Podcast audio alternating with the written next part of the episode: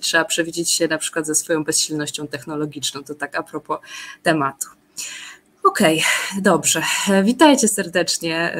Dobry wieczór wszystkim. Już się zbieracie i jest całkiem sporo osób i się tu już witaliście przed, przed rozpoczęciem, także bardzo mnie to cieszy i takim entuzjazmem napawa. Dajcie znać też, czy jesteście tu pierwszy raz u mnie, czy, czy już któryś raz na tych moich webinarach. Przy okazji możecie tutaj zasubskrybować ten kanał, to będziemy się widzieć częściej, będziecie mieć te powiadomienia, jak ja coś będę robić nowego. Już za tydzień też kolejny będzie webinar. Ja nazywam się Julia Kawalec, jestem psychologiem, terapeutą uzależnień, współuzależnień i terapeut, psychoterapeutą integracyjnym.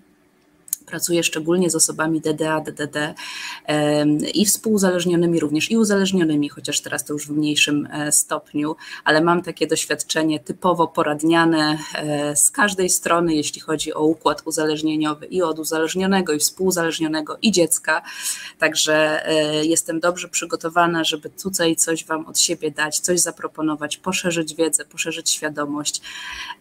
No i cóż, i będziemy, będziemy zaczynać. Zawsze mam wrażenie, że czegoś zapomniałam ważnego powiedzieć od samego początku, ale, ale to w trakcie mi się przypomina. E, nigdy nie jestem w stanie mniej więcej określić, ile czasu będzie trwał ten webinar, ale e, zarezerwujcie sobie tak, myślę, dziewięćdziesiąt minut mniej więcej. Zobaczymy, czy będą jakieś Wasze pytania, to wtedy e, pewnie na kilka odpowiem. E, i, i No i w ogóle bardzo dużo osób się na to zapisało, tak w porównaniu do tych poprzednich webinarów o uzależnieniach, to o współuzależnieniu to rozbiło bank, tak, może, może ten temat jakoś, może w, w tym temacie, tak sobie pomyślałam, dużo osób poszukuje czegoś w internecie, może w kwestii uzależnienia gdzieś, gdzieś indziej, tak, ale tutaj, tutaj odzew był naprawdę duży i cieszę się, że jesteście. O, pani Ewelina jest kolejny raz, uwielbiam pani konto, super pani Ewelino, pani Ewelina tutaj też um, uczestniczka warsztatu, Które, których będę Wam polecać też e, na koniec. Mam nadzieję, że, że dla kogoś będzie to fajna propozycja, ciekawa. E, dobrze, dobrze, słuchajcie, ja zaczynam, bo, bo boję się, że coś mi nie wyjdzie tutaj z tym szerowaniem. Zaraz zobaczmy, bo znowu coś tutaj mm, mm, przełączyło się, ale dobra, już udostępniam. Udostępniło się, udostępniło się, świetnie. I zbieracie się cały czas, bardzo, bardzo mnie to cieszy. Oh, dużo panów w ogóle ja tutaj widzę, słuchajcie. Pan Tomek e, się tutaj wita. E, wcześniej widziałam e, pana, kogo widziałam? Pana Marka. I jeszcze widziałam wcześniej jeszcze, jeszcze jednego pana. Panowie drodzy, w ogóle może, właśnie to chciałam powiedzieć, że ja jestem taka nastawiona bardziej na przekaz do kobiet ze względu na moje praktyczne doświadczenie, że z tym problemem przychodzą kobiety do poradni najczęściej i w ogóle tak statystycznie jest, że bardziej się z tym mierzą kobiety. Nie chcę Wam tutaj absolutnie jakby umniejszać problemów, bo mężczyźni się też z tym mogą mierzyć, też tacy, którzy mają określony zestaw cech i doświadczeń oczywiście, ale nieraz będę się taką damską formą posługiwała z przyzwyczajenia przy tym wątku, więc tutaj mi wybaczcie. Dla, dla uproszczenia tak pewnie będzie. Dobrze, zacznijmy. Współuzależnienie, jak obniżyć nadodpowiedzialność i nadkontrolę w relacji. Tak postanowiłam to zatytułować. Słuchajcie, temat jest szeroki i głęboki, więc oczywiście go nie wyczerpię, natomiast chcę dać Wam taki subiektywny przegląd tych zagadnień, mój własny, tak? Mój jako praktyka, jako osoby, która zna się na tym, czuje ten temat bardzo mocno, współodczuwa i, i po prostu wybrałam treści, które uważam, że będą jakoś przydatne, pożyteczne. Staram się też to uprościć, żeby to się nadawało do słuchania w takiej tutaj e, internetowej formie.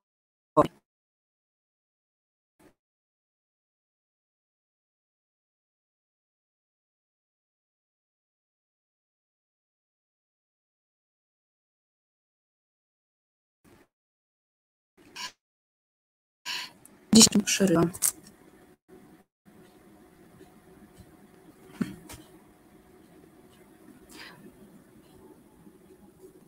Dobrze, ojejku, już się przestraszyłam, ale dobrze, już, już, już mi się odblokowało.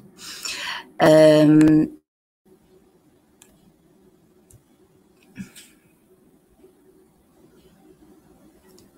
Dobra, plan spotkania.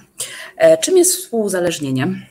Czym różni się od obsesyjnej miłości? Bo to jest ważne ważne rozróżnienie, które chcę jak najprościej wytłumaczyć. To właśnie, będę bardzo się starała upraszczać, żeby to zrozumieć, bo to, to, jest, to może być bardzo subtelna różnica. Osoba współuzależniona, a osoba uzależniona od innych osób i obsesyjnie ko- kochająca.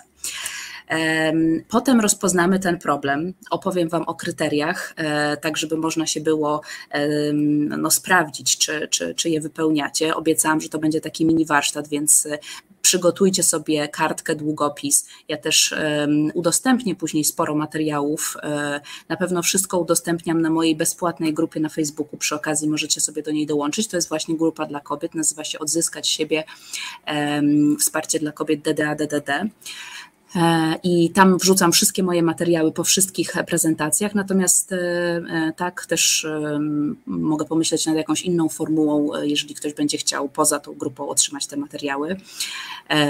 Więc właśnie rozpoznamy sobie problem, będziecie mogli sobie to notować. Potem rozpracujemy sobie mechanizmy współuzależnienia, czyli co podtrzymuje ten problem, bo tak jak w tym poprzednim moim webinarze o mechanizmach uzależnienia, jeśli pamiętacie, też można go przesłuchać sobie na YouTubie, to, mechanizm, to współuzależnione też mają swoje mechanizmy i też um, nawet można by było określić je jako takie same. Ja tak samo je nazwałam sobie e, i je rozwinę już tutaj specyficznie. E, przyczyny problemu, czyli czemu akurat mnie to spotyka, tak? Jaka, e, jaki może być splot przyczyn. Oczywiście on jest bardzo różny i każda dla mnie osoba to jest nowa zagadka, nowa tajemnica i e, oczywiście próbujemy ubrać to w jakieś ramy, w jakąś teorię, w jakieś klasyfikacje, wiecie, żeby lepiej to wszystko rozumieć jakoś, ten świat ogarnąć właśnie, skontrolować prawdopodobnie, natomiast każda historia jest inna i, i, i nikt się z tym wszystkim nie utożsami w stu procentach, ale jednak warto patrzeć, że są jakieś punkty wspólne i tak, to, to też bardzo odbarcza, bo właśnie nazywa problem. No i jak już mamy, czym to jest, jakie są tego mechanizmy, jakie są tego przyczyny i geneza, no to podam Wam takich siedem ścieżek ku zdrowiu. Specjalnie nie nazywam tego siedem ścieżek, które rozwiązują problemy, tylko siedem ścieżek ku zdrowiu. Tak jak się zacznie na nie wstępować, to tam czeka zdrowie. Oczywiście to jest proces, żadnych złotych gór, żadnych gruszek na wierzbie, tak, to, to, to jest długotrwały proces i, i, i na ogół wymagający terapii, ale też wiele można zrobić samodzielnie, chociażby poprzez to, że tu jesteście, słuchacie takich treści.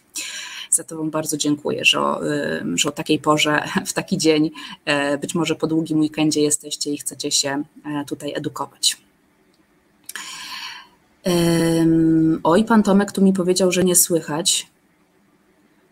Potwierdźcie mi proszę jeszcze tylko ostatni raz, bo już przechodzę do działania, czy słychać na pewno wszystko i czy widać, no, widać to wiem, widzę, ale czy słychać na pewno.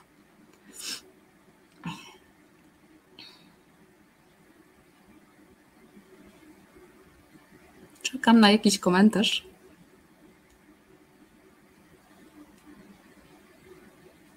To było jakiś czas temu, teraz ok, dobra, świetnie.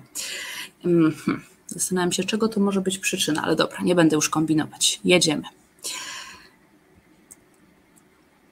Aha, i jeszcze tylko małe ogłoszenie, słuchajcie, bo cały planuję ten cykl na trzy spotkania o współuzależnieniu. Dzisiaj jest pierwsze wprowadzające, taka największa kobyła teoretyczna też, ale też praktyczna, w ogóle o współuzależnieniu. Na drugim spotkaniu, które będzie skierowane specjalnie do kobiet, panów też zapraszam, jeżeli chcecie tą bardziej kobiecą perspektywę typowo poznać, nazwałam ją wewnętrzne dziecko kobiety kochającej za bardzo. Jak je uratować? Ponieważ taka kobieta kochająca za bardzo e, oczekuje często uratowania przez kogoś dorosłego, bo nie zostało to zrobione w dzieciństwie, a cała zabawa, cała historia polega na tym, że to ty jesteś kobieto za to odpowiedzialna, e, żeby je uratować, utulić, ukochać i nad tym będziemy sobie pracować e, i e, tak mam nadzieję, że to będzie fajne, pomocne, pożyteczne dla Was. Więc za tydzień, dokładnie o tej samej porze w niedzielę będzie ta druga część.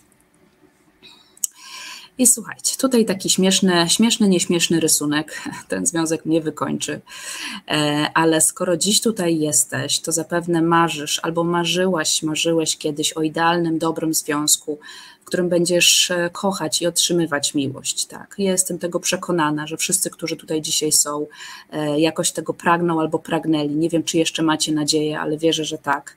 Chociaż czasami nadzieja w przypadku współuzależnienia jest mieczem obosiecznym, ponieważ podtrzymuje walkę, a tutaj bardzo często trzeba się poddać. Właśnie w tej sprawie trzeba się często poddać i zaakceptować bezsilność, ale o tym później.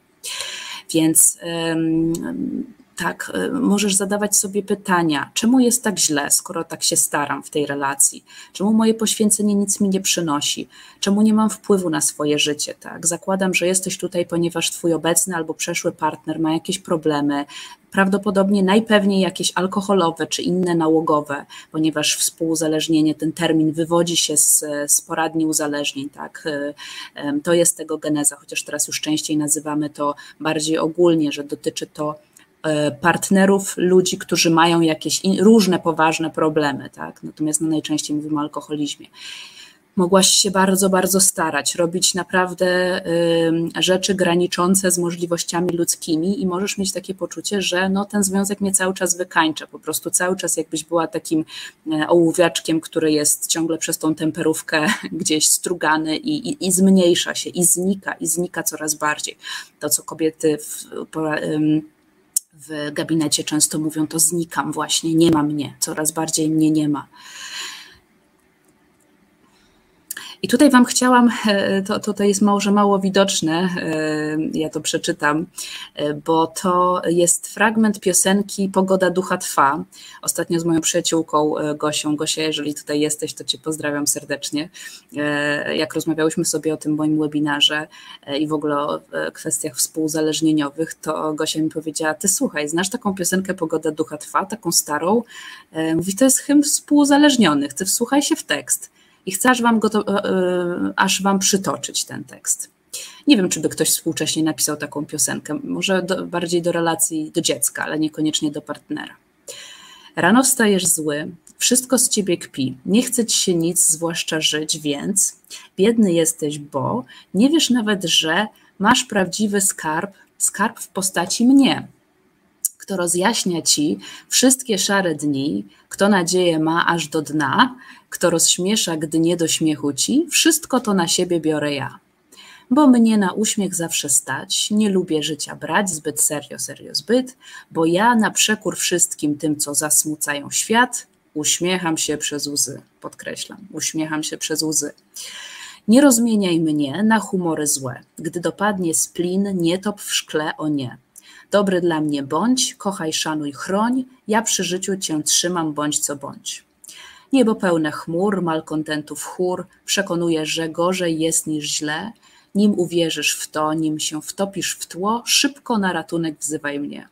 A ja, jak wierny anioł stróż, pocieszam cię co dnia, beze mnie ani róż, bo ja pogoda ducha twa, gdy potrzebujesz mnie, po prostu zjawiam się, to mnie wymyślił dobry Bóg, byś przez to życie złe z nadzieją przebrnąć mógł. I co wy na to, słuchajcie? Jak wam się w ogóle słucha takiego tekstu piosenki, który jakby, jakby nie było, był skierowany z intencją do jakiegoś mężczyzny? No mnie się to bardzo kojarzy ze współuzależnieniem, przede wszystkim z tą fazą, z tą, z tą częścią współuzależnienia taką ratowniczą, bo to nie jest jedyny, jedyna odsłona współuzależnienia, takie po prostu tryskające dobro. Ale jedna z tych bardziej atrakcyjnych dla, dla, dla partnerów, tych, którzy, się, którzy są tak, po tej problematycznej stronie, powiedzmy. Tak, więc yy, yy, możecie dać znać, jak się czujecie, jak to słuchacie. Może, może macie wspomnienia jakieś z tą piosenką, może na przykład kiedyś wam się bardzo podobało coś takiego, albo a może wciąż wam się podoba, tak? Macie takie poczucie, że no właśnie to by była taka idealna, bezinteresowna miłość, tak? Ale od razu tak już zaznaczę, jak już tu jesteśmy, że, że nie, to, to, to, to jest jedynie, to by była fajna piosenka śpiewana do małego dziecka, tak? Że na przykład mama właśnie będzie dla niego taka dobra, tak? Jak będzie, będą mu zasmucać świat, to ona pocieszy, je będzie jak anioł stróż, to do małej córeczki, syneczka, to jest w porządku. Jeżeli to jest piosenka do dorosłego człowieka, to y, ratuj się kto może. O tyle można powiedzieć. Idziemy dalej. ale może nie jesteś już jak osoba z tej piosenki, słuchajcie, jak taka wybawicielka, ratowniczka, taki anioł chodzący po prostu. Może jesteś wściekła właśnie, kontrolująca, zachowujesz się agresywnie, za co później sama lub sam siebie obwiniasz. Może już przeszłaś ten etap wybawicielki, teraz jesteś jak kat, jednak wciąż tkwisz w trudnym dla ciebie układzie. Zastanówcie się na tym, może pamiętacie ten trójkąt dramatyczny Karpmana, o którym mówiłam w, przy innym webinarze, bodajże przy wewnętrznym dziecku U D D A D D D, to chyba ten, możecie też znaleźć go na YouTubie, moim kanale. I, i tam jest właśnie taniec, taki destrukcyjny taniec, taniec nienawiści, czasem się to nazywa, trzech ról właśnie, wybawiciela, kata i ofiary. No i może jesteś na tym etapie kata, kiedy już żadna wybawicielka, już nie próbujesz e, nikogo wybawiać z opresji i być taka dobra, e, ale w zasadzie fakty się nie zmieniają, to znaczy tkwisz w trudnym układzie, w którym jest bardzo źle, w którym jest raniąco, w którym jest niedostępność emocjonalna albo przemoc, albo różne rzeczy, e, natomiast twoja postawa jest agresywna. Co oczywiście też nakręca poczucie winy, które i tak ci towarzyszy, tak? Bo poczucie winy bardzo rozkręca właśnie nadodpowiedzialność. To jest takie mocne, mocne uczucie, które za to jest odpowiedzialne. Więc być może na tym, na tym etapie sprawdź i też daj znać w komentarzu, jeśli masz ochotę się podzielić. A może... A może jesteś raczej jak ofiara, czyli ta trzecia odsłona tańca nienawiści, która czuje, że i tak z tego nie, się nie wyplącze, że taki jej los, że zasłużyłaś sobie na takie miejsce. Albo może po prostu obwiniasz swojego partnera za ten los, rodziców, świat, może nawet zasłaniasz się tą etykietą, że właśnie D D A, D D D, współuzależnienie, nie wiadomo co, bo tych zgoła dobrych diagnoz czy etykiet można też użyć w celu do tego, żeby tak się zakopać w pozycji ofiary. Tak? I to też wcale nie jest dobre, ale mi, tak, sam fakt, że tutaj jesteście, pokazuje, że, że chyba nie do końca taka ofiara, a przynajmniej taka, jeżeli już, która poszukuje dla siebie jakichś ujść, jakichś rozwiązań. Tak, zerkam tutaj na wasze, wasze komentarze, bo ich jest tutaj super dużo, bardzo się cieszę. O, na przykład pani Gosia napisała, czuję bunt, jak tego słucham. Nie, nie, nie, masakra. Pani Gosiu, ja też czuję bunt. I też mi się kiedyś podobała ta piosenka. Też kiedyś myślałam, że to jest po prostu piosenka o totalnej miłości. Pani Malwina pisze, przez tego typu piosenki, filmy, a w dzieciństwie i bajki kobiety, dziewczynki, nierzadko również panowie uczą się zakrzywionego obrazu miłości, często tak później im brak. No dokładnie, dokładnie kultura jest też za to odpowiedzialna, nie tylko e, trudne dzieciństwo, tak, tylko te wzorce, które nam są e, serwowane. Pani Ewa pisze, autorzy tekstów często pisali pod wpływem, na przykład Królowa Jednej Nocy, śpiewana przez Alibabki, napisana w ciągu jednej nocy w towarzystwie butelki stołowej dla autora tekstów, żeby dodać mu weny. Wow, tego nie wiedziałam, ale znam tą piosenkę i też ją bardzo lubiłam kiedyś, ale to było dawno. Nie pamiętam tekstu. Także sprawdźcie, jakby na jakim etapie, powiedzmy tego, czy jakby na takim, no można powiedzieć, na jakim etapie tego współuzależnienia jesteście. Czy, czy przy której postawie wam teraz najbliżej? Wybawicielka, wybawiciel, kat czy ofiara? To jest takie pierwsze moje pytanie do was. Ale bym wyróżniła jeszcze taką jedną ciekawą postawę. Teraz możecie sobie rozszerzyć ekrany, żeby zobaczyć ten obrazek, który mnie zawsze chwytał za serce i bardzo często go współuzależnionym pokazywałam w gabinecie. Że może jesteś jak ten ptaszek, słuchaj, na wylocie, już zbliżasz się do lotu, ale jeszcze się boisz, zwłaszcza tego okropnego poczucia winy, że drugi ptaszek przez ciebie utonie. Zobacz, zobacz co tu jest. Podpis jest, jak to jest utrzymywać kogoś przy życiu. Dwa ptaszki, jeden jest w klatce, drugi już rozpoznał, że jest ptakiem i nie nadaje się do mieszkania w klatce, tak? Ale są na jakiejś takiej dziwnej huśtawce, że to by wskazywało, że jak ten drugi podleci, to ten pierwszy wpadnie do wody, tak? No i on tak uważa, że utrzymuje go przy życiu. Tak, może, może właśnie na taki, takiej pozycji jesteś, że myślisz sobie, kurczę, po prostu jestem właśnie odpowiedzialna za życie, za zbawienie, nie wiem, za zdrowie tego mojego drugiego ptaszka. Nie myśląc nawet, że jak on wpadnie sobie do tej wody, jak się poszamocze w klatce, to może prędzej z niej wyjdzie, bo przecież on też w niej nie chce być. Tak? To taka, bardzo, bardzo lubię tą metaforę tej huśtawki. I może w tym jesteś. I skoro korzystasz z tak, takiego webinaru dzisiaj, to może właśnie już jesteś blisko. Jeszcze potrzebujesz tylko jakiegoś małego bodźca. I chcę powiedzieć też tobie, chciałabym tak uprawomocnić, tak, każde z tych miejsc, w którym jesteś, że zacznijmy od akceptacji, przyjęcia tego miejsca, w którym już jesteś. Czyli to jesteś w pozycji wybawiciela, kata czy ofiary, czy ptaszka, który już prawie odleciał. Jesteś tu z jakiegoś powodu. To miejsce, w którym jesteś, ma swoją historię i splot z przyczyn. I możesz sobie zadać teraz pytanie, a nawet wziąć kartkę i właśnie sobie zapisać odpowiedzi, jak chcesz uczynić naprawdę z tego spotkania pewien warsztat, tak, tak jak chciałam. Co daje ci bycie w tym miejscu? To jest po prostu pytanie za sto punktów. Każdy terapeuta ci to zada. Co daje ci, w ty, co daje ci bycie w tym miejscu? Przed czym może się bronisz? Czego dzięki takiej sytuacji nie doświadczasz? Z czym nie musisz w sobie się spotykać? I to jest bardzo często klucz w ogóle, tak? To jest terapeutyczne pytanie, które oczywiście e, otwiera bardzo często bramę do wewnętrznego dziecka i do głębokich uczuć, czyli to moje współuzależnienie, ta moja nadkontrola, nadodpowiedzialność, przed czym ona mnie chroni, że ja nie muszę się w tym w sobie spotykać. Tak. To, to już jakby jest kolejne, kolejna jakby eksploracja, ale tak chciałam ci powiedzieć, że to jest ok, że tu jesteś, najpierw trzeba to zaakceptować. Jak mówi Ewa Wojdyło, znana współuzależniona, tak, już nie, no bo już, już, już jest wdową, tak, zresztą jej mąż Wiktor Osiatyński wiele lat był trzeźwy, jej historia jest też w ogóle fascynująca. Powiedziała takie słowa, które bardzo zapamiętam, że każdy, kto kochał chociaż raz w życiu, był współuzależniony, poczuł smak tej nadodpowiedzialności, bo po prostu jest taki etap, jeżeli drugiej osobie coś złego się dzieje w bliskim związku, że jesteśmy w stanie wyjść z siebie, po prostu przekroczyć wszystkie możliwe zdrowe granice, żeby tą osobę uratować, żeby znaleźć jakiś sposób, żeby do niej wyciągnąć rękę. Czujemy w sobie przypływ adrenaliny i mocy i chcemy coś więcej z siebie dać niż standardowo. Tak? Natomiast jeżeli współuzależnienie zaczyna być jakąś trwałą formułą między nami, no to rzeczywiście to już, to już nie jest dobrze, zaczynamy iść w kierunku jakiejś destrukcji, ale każdy, kto kochał, gdzie jego partner miał jakieś problemy, czy zawinione, czy nie, rozumie, będzie rozumiał ten stan. No, na przykład tutaj lubię, lubię tego mema z kwiatkami, zobaczcie, rosną sobie dwa kwiatuszki, jeden zaczyna padać deszczyk, jeden drugiego zaczyna od tego chronić i chroni i chroni, z dobrej jakiejś woli, tak, a aż dopiero się orientuje, że temu drugiemu wcale to nie pomogło, że on potrzebował tego deszczu, żeby rosnąć, ten pierwszy tylko rósł, rósł, a ten drugi od tej ochrony nic mu się nie poprawiło, tak, może masz takie myślenie, że po prostu ta nadkontrola, nadodpowiedzialność, że to jest dla dobra drugiego człowieka, tak, ale nie jest, tak, może, może teraz dopiero Dopiero to widzisz. Ja lubię, wiecie, przemycać takie obrazyczki, bo one czasami znaczą więcej niż tysiąc słów i mogą niesamowicie zostać w pamięci, więc takich wam tutaj dużo podrzucam. I teraz słuchajcie. E... Jesteście tutaj ze mną, jesteście, wszystko gra. Dobrze, cieszę się.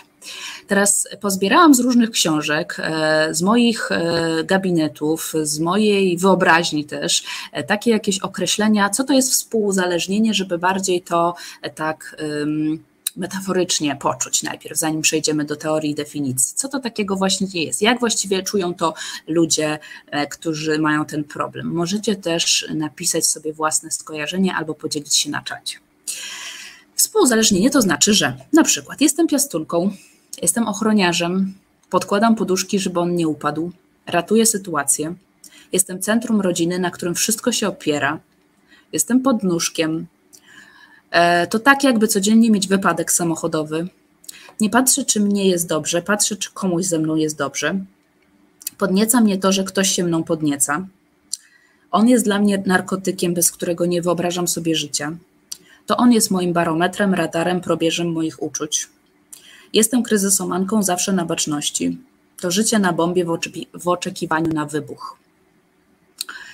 Jak wam się tego słucha, powiedzcie? Czy jesteście w stanie utożsamić się z którymś określeniem?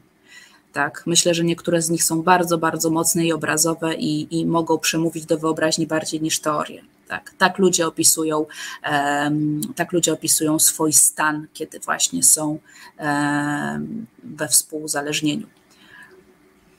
Natomiast jeżeli mamy powiedzieć konkretnie, definicyjnie, żebyśmy dokładnie wiedzieli, czym to jest, jak się to w nauce, w, w literaturze definiuje też w gabinecie, Jest to taki sposób reagowania poprzez nadkontrolę i nadodpowiedzialność właśnie na silnie stresową sytuację współżycia z alkoholikiem bądź inną osobą działającą destrukcyjnie, który powoduje postępujące uwikłanie w tę chorobę. Tak? Skupcie się teraz uważnie, tak, że to jest sposób reagowania. Tak na ogół definiujemy właśnie współzależnienie, że to jest błędna adaptacja, że, nas to, że to jest nienormalna sytuacja, re, reakcja na nienormalną sytuację. I taka to jest reakcja, która tylko pogłębia i wikła nas w chorobę tego drugiego człowieka, w zaburzenie tego drugiego człowieka. Nie wiem, czy twój partner jest alkoholikiem, być może jest fanatykiem religijnym, może jest fanatykiem teorii spiskowych, może jest fanatykiem zdrowego odżywiania, jakimkolwiek holikiem albo jakimkolwiek innym człowiekiem z problemami, którymi się nie zajmuje, a ty przystosowujesz się do tego w destrukcyjny sposób, czyli właśnie, no właśnie próbujesz wpłynąć na niego nad kontrolą, nad odpowiedzialnością, to świadczy o tej błędnej adaptacji i o współuzależnieniu. Można też powiedzieć, że współuzależnioną jest osoba, która pozwala na to, by zachowanie innej osoby oddziaływało na nią ujemnie, i która obsesyjnie, uwaga, obsesyjnie stara się kontrolować zachowanie oddziałującej na nią w ten sposób osoby, czyli nie na siebie, a na tą drugą są radary wymierzone. Nie moje radary, tylko na ciebie radary i ja ciebie zmieniam, ja ciebie ulepszam i ja ciebie poprawiam. Biorę za ciebie odpowiedzialność, nie za siebie. Ale słuchajcie, to jest bardzo ważne, żeby właśnie rozróżnić współuzależnienie i uzależnienie od osoby, bo współuzależnienie może być, gdyby tak to powiedzieć obrazowo, taką e, wersją light uzależnienia od osoby, tak? Bo może tak być, że e, miałaś dobre małżeństwo, wszystko idzie w porządku, zakochani, dzieci, e, wspólne życie, ale w pewnym momencie waszego życia coś się dzieje z tym partnerem. On zaczyna pić, ma problemy w pracy, nie wiem, zaczyna się zachowywać zupełnie jak nie on, tak? Ale załóżmy połowa życia była w porządku, byłaś szczęśliwa, tak? I e, nie można by było powiedzieć o tobie, że jesteś na przykład obsesyjnie kochającą osobą, zaraz powiem, co to jest, tak? Tylko na przykład na pewnym etapie życia współuzależniłaś się, zaczynasz się za bardzo martwić, za bardzo się nim opiekować, no i nie wiesz, jak sobie z tym poradzisz i może potrzebujesz trochę wiedzy po prostu, którą na przykład dzisiaj ode mnie dostaniesz, tak? Trochę psychoedukacji, trochę przejścia się na warsztaty, nie głębokiej jakiejś wielkiej terapii, tak? Ja uważam i tak, że to jest rzadszy przypadek, żeby to współuzależnienie nie miało takich korzeni. O, tak można jeszcze to o tym powiedzieć, że takie to bardziej współuzależnienie light, ono nie ma bardzo głębokich korzeni w przeszłości. Ale może tak być i nie warto wszystkiego patologizować, tak? Bo... Aha, jeszcze tylko dodam właśnie, że to może być reakcja na bardzo różne problemy. Wszelkie uzależnienia, w tym na przykład takie mniej oczywiste jak uzależnienie od złości, tak? Od partnera, który się ciągle złości, może nie, nie stosuje przemocy werbalnej czy, czy, czy fizycznej, ale się ciągle złości, ciągle wrzeszczy. Od takiego kogoś też można do, być współuzależnionym i go tam, prawda, poprawiać ciągle. Może od tak przemoc, choroba, której partner nie chce leczyć, fanatyzm religijny, fanatyzm na punkcie zdrowia, nieleczone, nierozpoznane zaburzenia psychiczne. Może, jeżeli masz partnerkę czy partnera w tym kręgu, powiedzmy, jakim, z jakimiś trudnościami, tak, to, to, to nie musimy myśleć o, o tym tak wąsko, tylko że tu chodzi o alkoholizm. Także utożsamiaj się do woli. Tak, ale no właśnie, żeby odróżnić to uzależnienie od osoby, słuchajcie, to jest bardzo ważne. Czy, czy macie to właśnie płytszy, ten płytszy problem, czy głębszy? Bo niestety moje doświadczenie, praktyka w poradni pokazuje, że bardzo rzadko przychodzi ktoś z tą wersją light, tylko raczej mamy korzeń, mamy korzeń w dzieciństwie i raczej ta osoba będzie miała duże tendencje, żeby uzależnić się od osoby. Większość określeń opisujących uzależnienie od osoby, czy raczej od relacji z nią, to jest ważne, że od więzi, że na tej więzi tak nam bardzo zależy, nazywa je nałogową lub obsesyjną miłością oraz traktuje jako skutek wzrastania w dysfunkcyjnej rodzinie i przyswojenia w niej nieprawidłowych wzorców nawiązywania relacji oraz tęsknoty za bliskością mogącą zrekompensować jej brak w dzieciństwie. Czy słyszycie mnie? Tak, że to jest poważniejsza sprawa, że ktoś się tutaj obsesyjnie uzależnia od jakiejś więzi i to na ogół więzi, która jest destrukcyjna dla niego, która mu przynosi więcej e, strat niż pożytku, ale tak tęskni za bliskością, ma jakąś taką dziurę w sobie, taką pustkę, że liczy na to, że ta więź mu w końcu zrekompensuje jakiś brak w dzieciństwie. I dlatego jest gotowa się naprawdę niesamowicie poświęcić i walczyć do upadłego i nie uznawać swoich ludzkich granic i możliwości. Tak, bo no właśnie, nikt by się na to nie nabrał normalnie, gdyby tak miał, że tak powiem, zaspokojone wszystko w dzieciństwie tam optymalnie. Na, na takie uzależnienie to może tylko, na takie rejestry może wejść osoba naprawdę z potężnym deficytem, brakiem jakimś, tak, jakąś wielką tęsknotą za miłością, za, za bezpieczeństwem, za, za różnymi takimi potrzebami podstawowymi. Teraz uwaga, podstawowa różnica między obsesyjną miłością i współuzależnieniem polega przede wszystkim na tym, iż obsesyjna miłość od początku związku karmi się nieprawdą, przyjmując porywy, namiętności i fantazje z fazy zakochania lub ich wyobrażenia za jedyną rzeczywistość i wyznacznik trwania związku, uznając przeżycia i zachowania z tego okresu za najwyższe dobro i skarb, rekompensujący najważniejsze życiowe braki. Stąd obsesja na punkcie obrony przed przeminięciem tego okresu i rozpaczliwe próby walki o powrót dawnych uczuć. We współzależnieniu podłożem panicznej reakcji, na przykład na picie męża, mogą być różne czynniki, niekoniecznie obawa o rozpad związku, na przykład naturalna obawa o zdrowie bliskiej osoby. Tak, czyli właśnie... E Tak jak powiedziałam, ta osoba, która obsesyjnie się zakochuje, tak jak ta książka Kobiety, które kochają za bardzo, ona tak zazwyczaj doświadcza w tym swoim związku toksycznym jakiegoś etapu, na ogół na początku, który jest tak niesamowicie rekompensujący jakieś braki, taki pełen adrenaliny, uniesienia i, i takiego...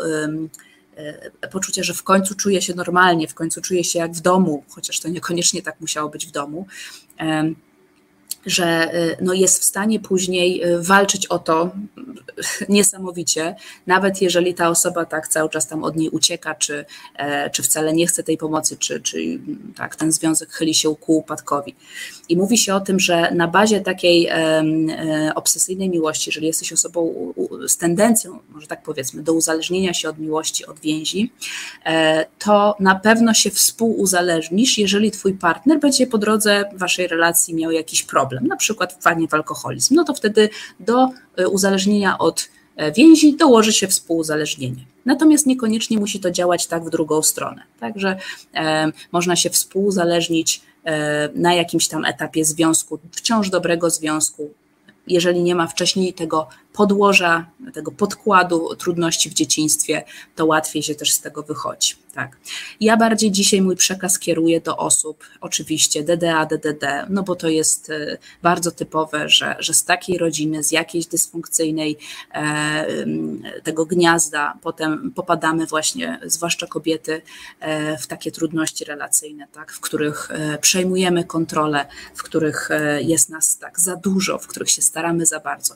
Ja mam pewien sprzeciw co do tego tytułu kobiety kochające za bardzo, bo to, to nie jest miłość do końca, wiecie, to jest, to jest miks różnych rzeczy, tam jest też oczywiście dużo ciepła, dobrych intencji i czegoś, co się uważa za miłość, ale tam też jest bardzo dużo właśnie uzależnienia od adrenaliny, intensywności, namiętności, takiego, takiej władzy też pewnej, pewnej właśnie, tak, to, to o czym mówi nadkontrola, takiej chęci zdominowania, bardzo też często czegoś, co byśmy mogli nazwać przymusem odtwarzania, a za chwilkę zaraz o tym powiem, tych trudnych sytuacji w dzieciństwie.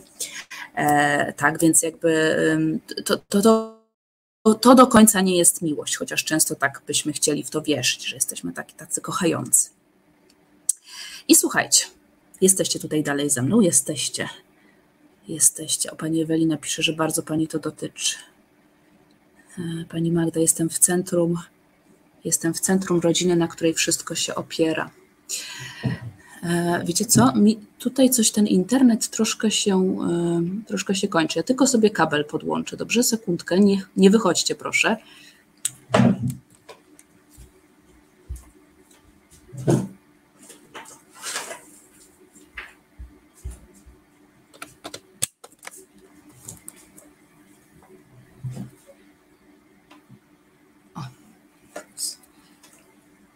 Dobrze, już jestem, już jestem, nikt nie wyszedł.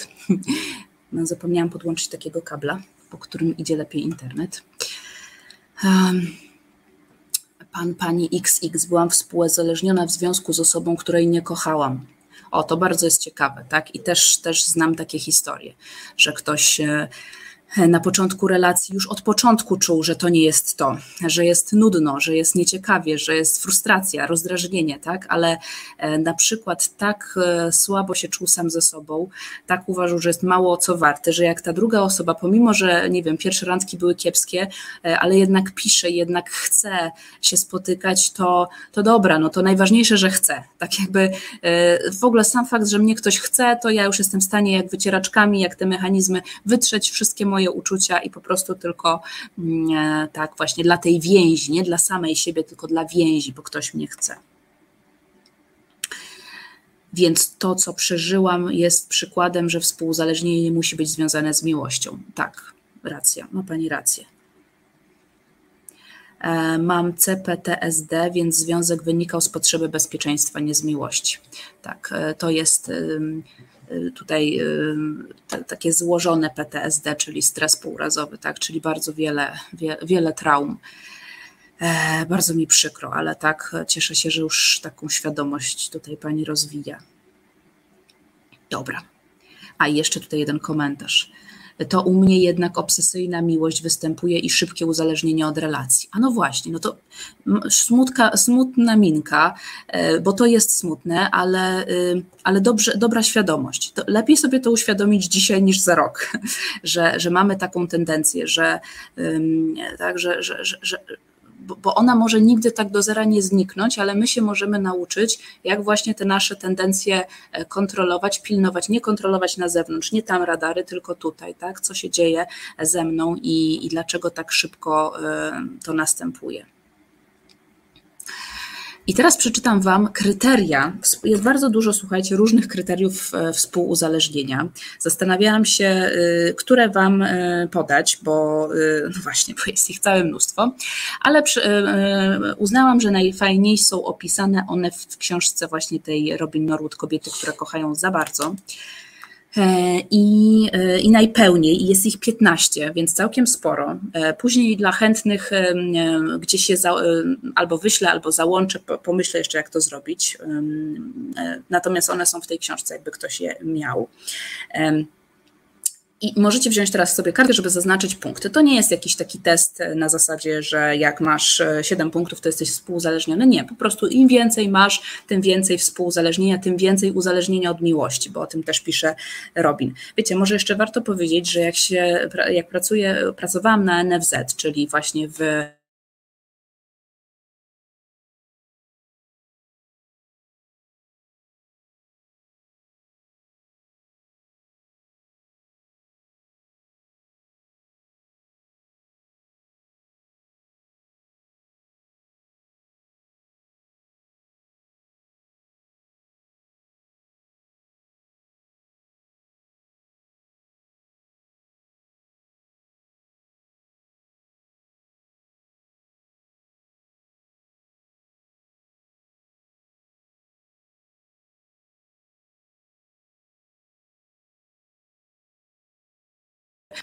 w poradzie. O, dobra, wróciłam. O kurczę. Nie, nie mam zupełnie, słuchajcie, pomysłu, jak to nareperować. Jedynie, yy, jedynie ten kabel włożyłam, żebym, yy, żeby, yy, żeby mogło być szybciej, żeby mógł być szybszy ten internet. Powiedzcie, czy teraz jest już dobrze? Powinno być, kurczę.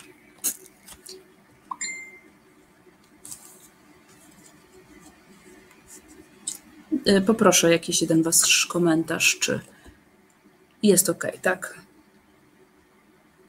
Dobrze, kurczę. Niedobrze, że tak jest, no właśnie, bo niektóre osoby wychodzą, wiem, wiem jak to jest po drugiej stronie, jak się zawiesza, u, jak się zawiesza internet, no ale...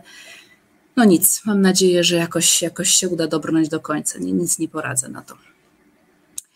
Właśnie, więc tak jak tutaj ktoś mnie zaczął, jak, jak, jak, byłam, jak pracowałam na N F Z, to właśnie to trzeba wprowadzić zawsze jakiś kod, tak jak się wprowadza na uzale- wobec uzależnionych F dziesięć kropka dwa, uza- tam zaburzenia uzależnienia, coś tam, alkoholizm, tak dla współuzależnionych nie ma czegoś takiego w ogóle, nie ma czegoś takiego jak współuzależnienie w, w tych na, klasyfikacjach, natomiast wpisuje się zaburzenia adaptacyjne, tak, i pod to się podciąga współuzależnienie. Ja, więc jakby i, i tam są takie kryteria, zresztą możecie sobie zobaczyć też w internecie, jak chcecie z ciekawości, jak wyglądają, jak wyglądają kryteria zaburzeń adaptacyjnych. Na ogół właśnie dotyczy to tego tej błędnej adaptacji, że człowiek jest zestresowany, nie wiem, w, w, w, złym, w, złym, w złej kondycji psychofizycznej. Um, Tak, i y, natomiast nie obejmują one takich kryteriów, jak, o jakich ja teraz przeczytam wam, jakie dotyczą właśnie bardziej tego uzależnienia od miłości, od więzi. Tak? To jest, to jest trochę co innego, bardziej takie popularno-naukowe, ale uważam, że dobre i warto sobie to sprawdzić. Zaczynam. Uwaga. Pierwsze. Wychowałaś się, wychowałeś, wychowałaś w domu dysfunkcyjnym, który nie zaspokajał twoich potrzeb emocjonalnych, a przynajmniej niektórych z nich. Punkt pierwszy. Drugi, pozbawiona, jesteś pozbawiony prawdziwej troski i wsparcia, usiłujesz odrobić tę zaległość w sposób namiastkowy, stając się czyjąś piastunką, właśnie na przykład. Najczęściej mężczyzny, który sprawia wrażenie potrzebującego, albo kobiety. Tak? Czyli masz taki radar na ludzi potrzebujących, jakichś biednych, to przy nich czujesz się bezpiecznie, to im uważasz, że masz coś do dania, a innym to już nie, tak? Że innym nie masz nic do dania, tylko takim ofiarom. Trzeci, nie zdołałaś zmienić rodziców, rodziców lub jednego z nich w ciepłych i czułych opiekunów. To jest bardzo ważny motyw. Wobec tego reagujesz silnie na swojską postać kogoś, kto jest uczuciowo nieprzystępny. Chcesz znów dokonać cudu. Czarodziejskim środkiem ma być twoja miłość. To jest bardzo takie e, też typowe, że... Mm, taka iluzja, że moją miłością, moją bezinteresowną miłością, ale taką miłością, po prostu jestem, ma, która ma moc przenosić góry niemalże, będę w stanie zmienić kogoś nieprzystępnego na przykład, że znajdę do niego dostęp, że jestem w stanie coś zrobić. Tak? Nieuznawanie w ogóle czegoś takiego, że ta druga strona może być niezdolna do miłości. Jak jednej ostatnio mojej pacjentce powiedziała mojej partnerze, wie pani, może, może on nie umie kochać w taki sposób, jak pani tego potrzebuje i może nigdy się tego nie nauczy. To, to w reakcji zobaczyłam smutną i, i zastra- zaskoczoną minę, no ale jak to? Jak to jest możliwe? Jak może, jak może tak być? Jak on może tego w ogóle nie umieć? Nie? A może tak być i możemy wiele lat na tym spędzić, próbując zmienić jakiegoś naprawdę nieprzystępnego człowieka, zupełnie zamkniętego emocjonalnie, może trwale w, w, tak, w kogoś kochającego. Um, dalej. Um, Boisz się panicznie opuszczenia, zrobisz więc wszystko, aby tylko związek trwał. Tak? Czyli taki właśnie, e, taki typowy lęk przed odrzuceniem. Piąte, nic nie jest zbyt trudne, czasochłonne czy za drogie, jeżeli może pomóc twojemu mężczyźnie czy twojej kobiecie. Tak? Zwłaszcza jak jesteś w tej fazie ratownika. Przywykłaś, przywykłaś do braku wzajemności, będziesz czekać, żywić nadzieję i wciąż próbować na nowo. Tak, może nawet y, uważasz, że nie, nie, zasługujesz na, y, nie zasługujesz na wzajemność. Albo na przykład wciąż gloryfikujesz taki obraz miłości jako y, tej bezinteresownej, tak, że to jest najlepsza miłość dla partnera, że tylko wtedy y, mogą się wydarzyć cuda, albo w ogóle, że tak, że to jest jakaś konieczność, że wzajemność to, to w ogóle nie, nie dla ciebie, albo że y, tak... Y, że we wzajemności nie ma może nic atrakcyjnego, bo dopiero wtedy, kiedy jest poświęcenie, to czujesz, że tak, że dajesz naprawdę coś z siebie i, i to jest jedynie godne jakoś, że to jest tylko jedyna wartość, możesz tak myśleć, na przykład sprawdź to. Um, siódme, zawsze bierzesz na siebie ponad pięćdziesiąt procent odpowiedzialności i winy. Miałam pacjentkę, która mówiła, że bierze na siebie zawsze trzysta procent, tak? Jakby aż w końcu, e, tak jak doszło do niej, jakiej metafory często używa i jak e, zrozumiała, że właściwie mogłaby brać tylko pięćdziesiąt, po drugie pięćdziesiąt jest dla partnera, to ją oświeciło, tak? Zawsze mówiła trzysta, że to jest najbardziej szlachetne i, i tak powinno być i to jest miłość.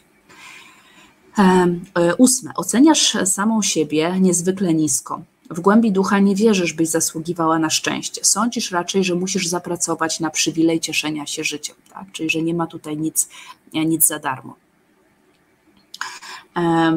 Ponieważ, dziewiąte, ponieważ nie zaznałeś w dzieciństwie poczucia bezpieczeństwa, przejawiasz ogromną potrzebę panowania nad partnerem, partnerką i waszym związkiem. Władcze zapędy maskujesz chycia, chęcią bycia pomocnym.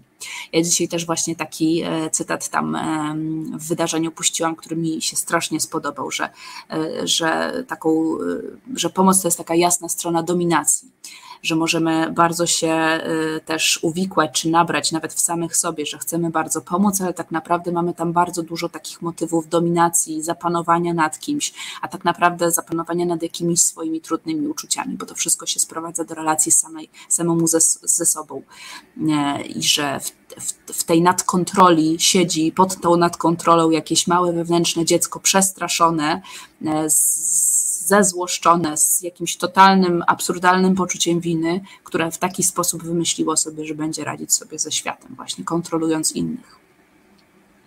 No i mało ma to wspólnego z miłością oczywiście. Dziesiąte. W każdym układzie damsko-męskim kierujesz się nie tyle wglądem w rzeczywistą sytuację, ile swymi marzeniami o tym, jak mogłaby się ona przedstawiać. Tak? Czyli życie takimi marzeniami, iluzjami. Też możecie sprawdzić, jakie wy macie na temat związków i może już macie świadomość, że są to iluzje. jedenaste. Nie umiesz się obejść bez mężczyzn lub kobiet i cierpień. Tak? Czyli jakby jedno i drugie się bardzo, bardzo łączy. Tak? Że to po prostu musi być związane z cierpiętnictwem. Mało tego, można mieć zestaw takich przekonań, że, że cierpienie uszlachetnia związek. Tak? Że, albo że taka ciężka praca z elementem cierpienia to przepis na taki szlachetny, długoterminowy związek. Tak? Dwunaste. Możesz mieć emocjonalne, a nawet biochemiczne predyspozycje do nałogowego picia, zażywania narkotyków lub lekarstw, bądź objadania się szczególnie słodyczami. Tak, żeby no na przykład jakoś rozładować to napięcie, które wynika z kontroli, z nadkontroli. trzynaste. Ciągnie cię do ludzi trudnych. Bezustannie zaplątujesz się w skomplikowane, chaotyczne i przykre afery miłosne. Unikasz w ten sposób skoncentrowania się na własnych problemach i własnym życiu. czternaste. Przypuszczalnie często popadasz w depresję. Starasz się jej zapobiec, fundując sobie porcję podniecenia związanego z układem niepewnym i zawiłym. I piętnaste. Nie podobają ci się mężczyźni lub kobiety, zrównoważeni, spolegliwi i sympatyczni. I wyraźnie tobą zainteresowani. Uważasz ich za nudziarzy. Tak, to jest bardzo ciekawe i takie y, często słyszane w gabinecie, że tak, że no, trafia się jakiś fajny człowiek, tak, ale nie ma tej adrenaliny, nie ma tych, y, tej niepewności, jest spokojnie i bezpiecznie i czy to można nazwać miłością, skoro tego nie czuję, tak, nie, nie rusza mnie to. Ale to wiecie, to jest analogiczne do tego, jak uzależniona osoba przestaje pić, i życie ją nudzi, zwyczajne bodźce ją nudzą, tak? To nie wiem, nic jej nie smakuje, ona, nie, ona musi sobie tak zasolić potrawę, że dopiero wtedy jest w stanie poczuć jakiś smak, nie wyczuwa subtelności, nie wyczuwa, nie wiem, promieni słonecznych na twarzy, ona musi przejść swój detoks najpierw, żeby zacząć odczuwać normalnie, cała biochemia, cały organizm musi się najpierw uspokoić, zanim wrócimy do zrównoważenia i dokładnie tak samo jest, jak się przeżyło jakąś bardzo trudną, toksyczną relację, taką pełną właśnie tego współzależnienia, żeby potem się znormalizować i zapragnąć takich zwykłych ludzkich bodźców, a nie tych takich właśnie wyidealizowanych, mocnych, intensywnych, tak, ale finalnie zostawiających nas z niczym. Um. O, pojawiło się bardzo ciekawe pytanie, chyba do niego wrócę później, Pani Moniko, jeszcze. Czy to możliwe, że dwie osoby w związku przejawiają zachowania osoby współzależnione względem siebie? Tak, zdecydowanie. Wystarczy obejrzeć sobie jakieś takie filmy typu Rekwiem dla snu, albo My dzieci z dworca zoo, albo jakieś takie filmy o uzależnionych od narkotyków, gdzie oni nawzajem o siebie się bardzo, bardzo troszczą często, próbują siebie kontrolować, chociaż razem są uzależnieni. Jakby mają tam jakąś dobrą intencję, żeby na przykład nie sprowadzać tej swojej partnerki czy partnera na tą złą drogę, chociaż tam już się wszystko na koniec psuje i miesza, ale zdecydowanie tak, tak może być. Ale może Pani też rozszerzyć swoje pytanie, to może bardziej specyficznie później odpowiem. Więc dajcie znać, dajcie znać, jak odnajdujecie się w tych kryteriach, czy wam to pasuje do was, tak? Oczywiście to jest, potraktujmy to jako jakiś wymiar. Pewnie mało jest osób, które by powiedziały, o piętnaście punktów cała ja, cała po prostu totalnie, nie? Ale sprawdźcie, które, co do was przemawia, co was tak chuje za serce, że rzeczywiście, kurczę, to może być mój problem, tak? A tu szczególnie zwróćcie uwagę te osoby właśnie z biografią D D A, D D D, bo wy możecie mieć tą tendencję, tak, taką z domu, że tak powiem, też żywcem wziętą. No i cóż, współuzależnienie też ma swoje mechanizmy iluzji i zaprzeczenia, nałogowego regulowania uczuć i rozdwojenia ja. Tak samo jak przy uzależnieniu mówiłam dokładnie o takich, tak samo współuzależniona osoba też żyje w pewnym, w pewnym takim świecie swoich zamkniętych przekonań, też nie reguluje swoich uczuć naturalnie, ale w sposób nałogowy, właśnie próbując kontrolować tego swojego uzależnionego, tak, robiąc tam dla niego różne rzeczy.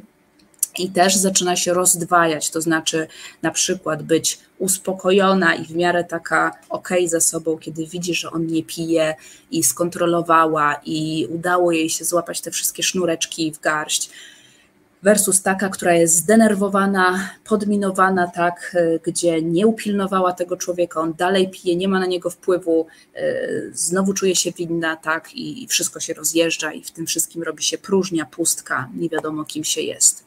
I teraz wam opowiem, tego będzie trochę dużo, ale opowiem wam, bo to jest ważne, jakie są te mechanizmy współuzależnienia, czyli to, co sprawia, że problem jest podtrzymywany, czyli problemem na czubeczku jest ta nadkontrola tam i te wszystkie zachowania typu właśnie, nie wiem, kontrolowanie tego picia, sprawdzanie różnych skrytek, szafek, próba zapobieżenia, żeby ten człowiek poniósł konsekwencje swoich działań, chronienie go i tak dalej, tak? Jakby, że to, te mechanizmy sprawiają, że problem się podtrzymuje. Tak, to jest oczywiście mój subiektywny przegląd, ale myślę, że taki bardzo naj, no, szczególnie ważny. Po pierwsze, ja uważam, że tutaj takim, a propos tego nałogo, nałogowego regulowania uczuć, ważnym uczuciem, właśnie nałogowo regulowanym jest poczucie winy. I w nawiasie tak, wina oznacza nadzieję. To jest bardzo, bardzo ciekawe stwierdzenie, możecie dać znać też, jak to rozumiecie. Wina oznacza nadzieję, tak? Jakby osoby współuzależnione bardzo często mają takie pragnienie specyficznej omnipotencji, takiej wszechmocy. One nawet mogą nie zdawać sobie z tego sprawy, że tak by chciały, że po prostu ich granice są tak jakby rozciągnięte na drugiego człowieka, że niemalże oplatają go jak w siatce. To, i ciągle ich to frustruje, że nie są w stanie go upilnować, że nie są w stanie go um, przekonać jakoś do, tam, do tych swoich racji i potem czują się winne, tak? No bo gdyby tak spojrzeć na to z dystansu, to można by się było zadziwić, tak? Dlaczego ta biedna kobieta na przykład czuje się winna, że jej facet no, pije na przykład, czy nie wiem, rozwalił coś na klatce. Przecież to nie jest jej sprawa, w sensie no jest jej sprawa oczywiście, bo to jest jej na przykład mąż, ale to nie jest jej właśnie wina, to jest wina jego, a ona ma tendencję, żeby właśnie to na siebie wziąć. No i tutaj właśnie e, za chwilę przejdziemy do przyczyn, że tam jest bardzo często zaszyta jakaś historia, jakaś historia obwinionego wewnętrznego małego dziecka, bardzo różna, tak? Dziecka, które z, z pewnej niemocy, bo właśnie biegunem tej omnipotencji jest przecież niemoc, z tej całej niemocy brało na siebie jakieś koszmarne wydarzenia e, ze swojego dzieciństwa, tak? Kiedy e, rodzice na przykład się awanturowali, e, bili, nie wiem, robili jakieś straszne rzeczy i ono nie miało naturalnie na to wpływu, nie zostało za to przeproszone, że musiało być świadkiem takich wydarzeń. Ja bardzo często moich pacjentów pytam, kiedy słyszę takie historie, czy mama cię przeprosiła za to, czy tata cię przeprosił, czy ktoś do ciebie przyszedł do pokoju i wyprostował tą sytuację i oddał ci sprawiedliwość, że, że, że przeprasza, że to nie jest twoja wina, że dorośli mają swoje problemy. No to sto, dziesięć na dziesięć odpowiedzi nie, absolutnie w ogóle, co to za pytanie, tak? Żadnych przeprosin, żadnego wyrównywania takiego, tak, prostowania świata. Więc jakoś przecież to dzieciak musi sobie z tym poradzić, no więc bardzo często wrażliwe, empatyczne osoby, chociaż w ogóle też tak małe dzieci, ego, egocentryczne takie myślenie, biorą to na siebie i w tym jest y, pewien taki y, zacny mechanizm, że tak powiem właśnie, to, że tam jest, to, to daje pewną nadzieję, słuchajcie, bo jak ja y, poczuję się winna, no to przecież jak coś wymyślę, co zrobiłam źle, no to zrobię to, żeby było dobrze i będzie dobrze. Proste, tak? Czego nie rozumiesz? Prościzna. Po prostu muszę tylko znaleźć, co robię nie tak. I nikomu nie przychodzi już na pewno w dzieciństwie do głowy, że jestem bezradny wobec tego, jestem bezsilny, to jest problem tych ludzi. Mogę tylko siedzieć i płakać nad tym, mogę się tylko złościć, mogę się frustrować, najchętniej to mi się wyprowadził, ale jestem tylko dzieckiem. Tak? Natomiast niestety to zostaje potem na życie takie, takie poczucie, że kurczę, dobra, mogę coś zrobić, muszę tylko to wymyśleć, muszę to dobrze opracować, a żyjąc na dłuższą metę na przykład z alkoholikiem, naprawdę też się robi dużo yy, fatalnych rzeczy. Nie wiem, pije się z nim, bije się go, robi się mu, nie wiem, wstyd przy ludziach, awantury jakieś, no robi się też rzeczy takie, który, o których chcielibyśmy zapomnieć, że nieraz sami siebie nie poznajemy. Jakie reakcje wyzwala w nas ustawiczne życie z kimś, kto sieje destrukcję. Więc rzeczywiście w pewnym momencie już nam się miesza, gdzie tu jest moja wina, gdzie jego i, i wszystko nam się zaczyna mieszać, tak?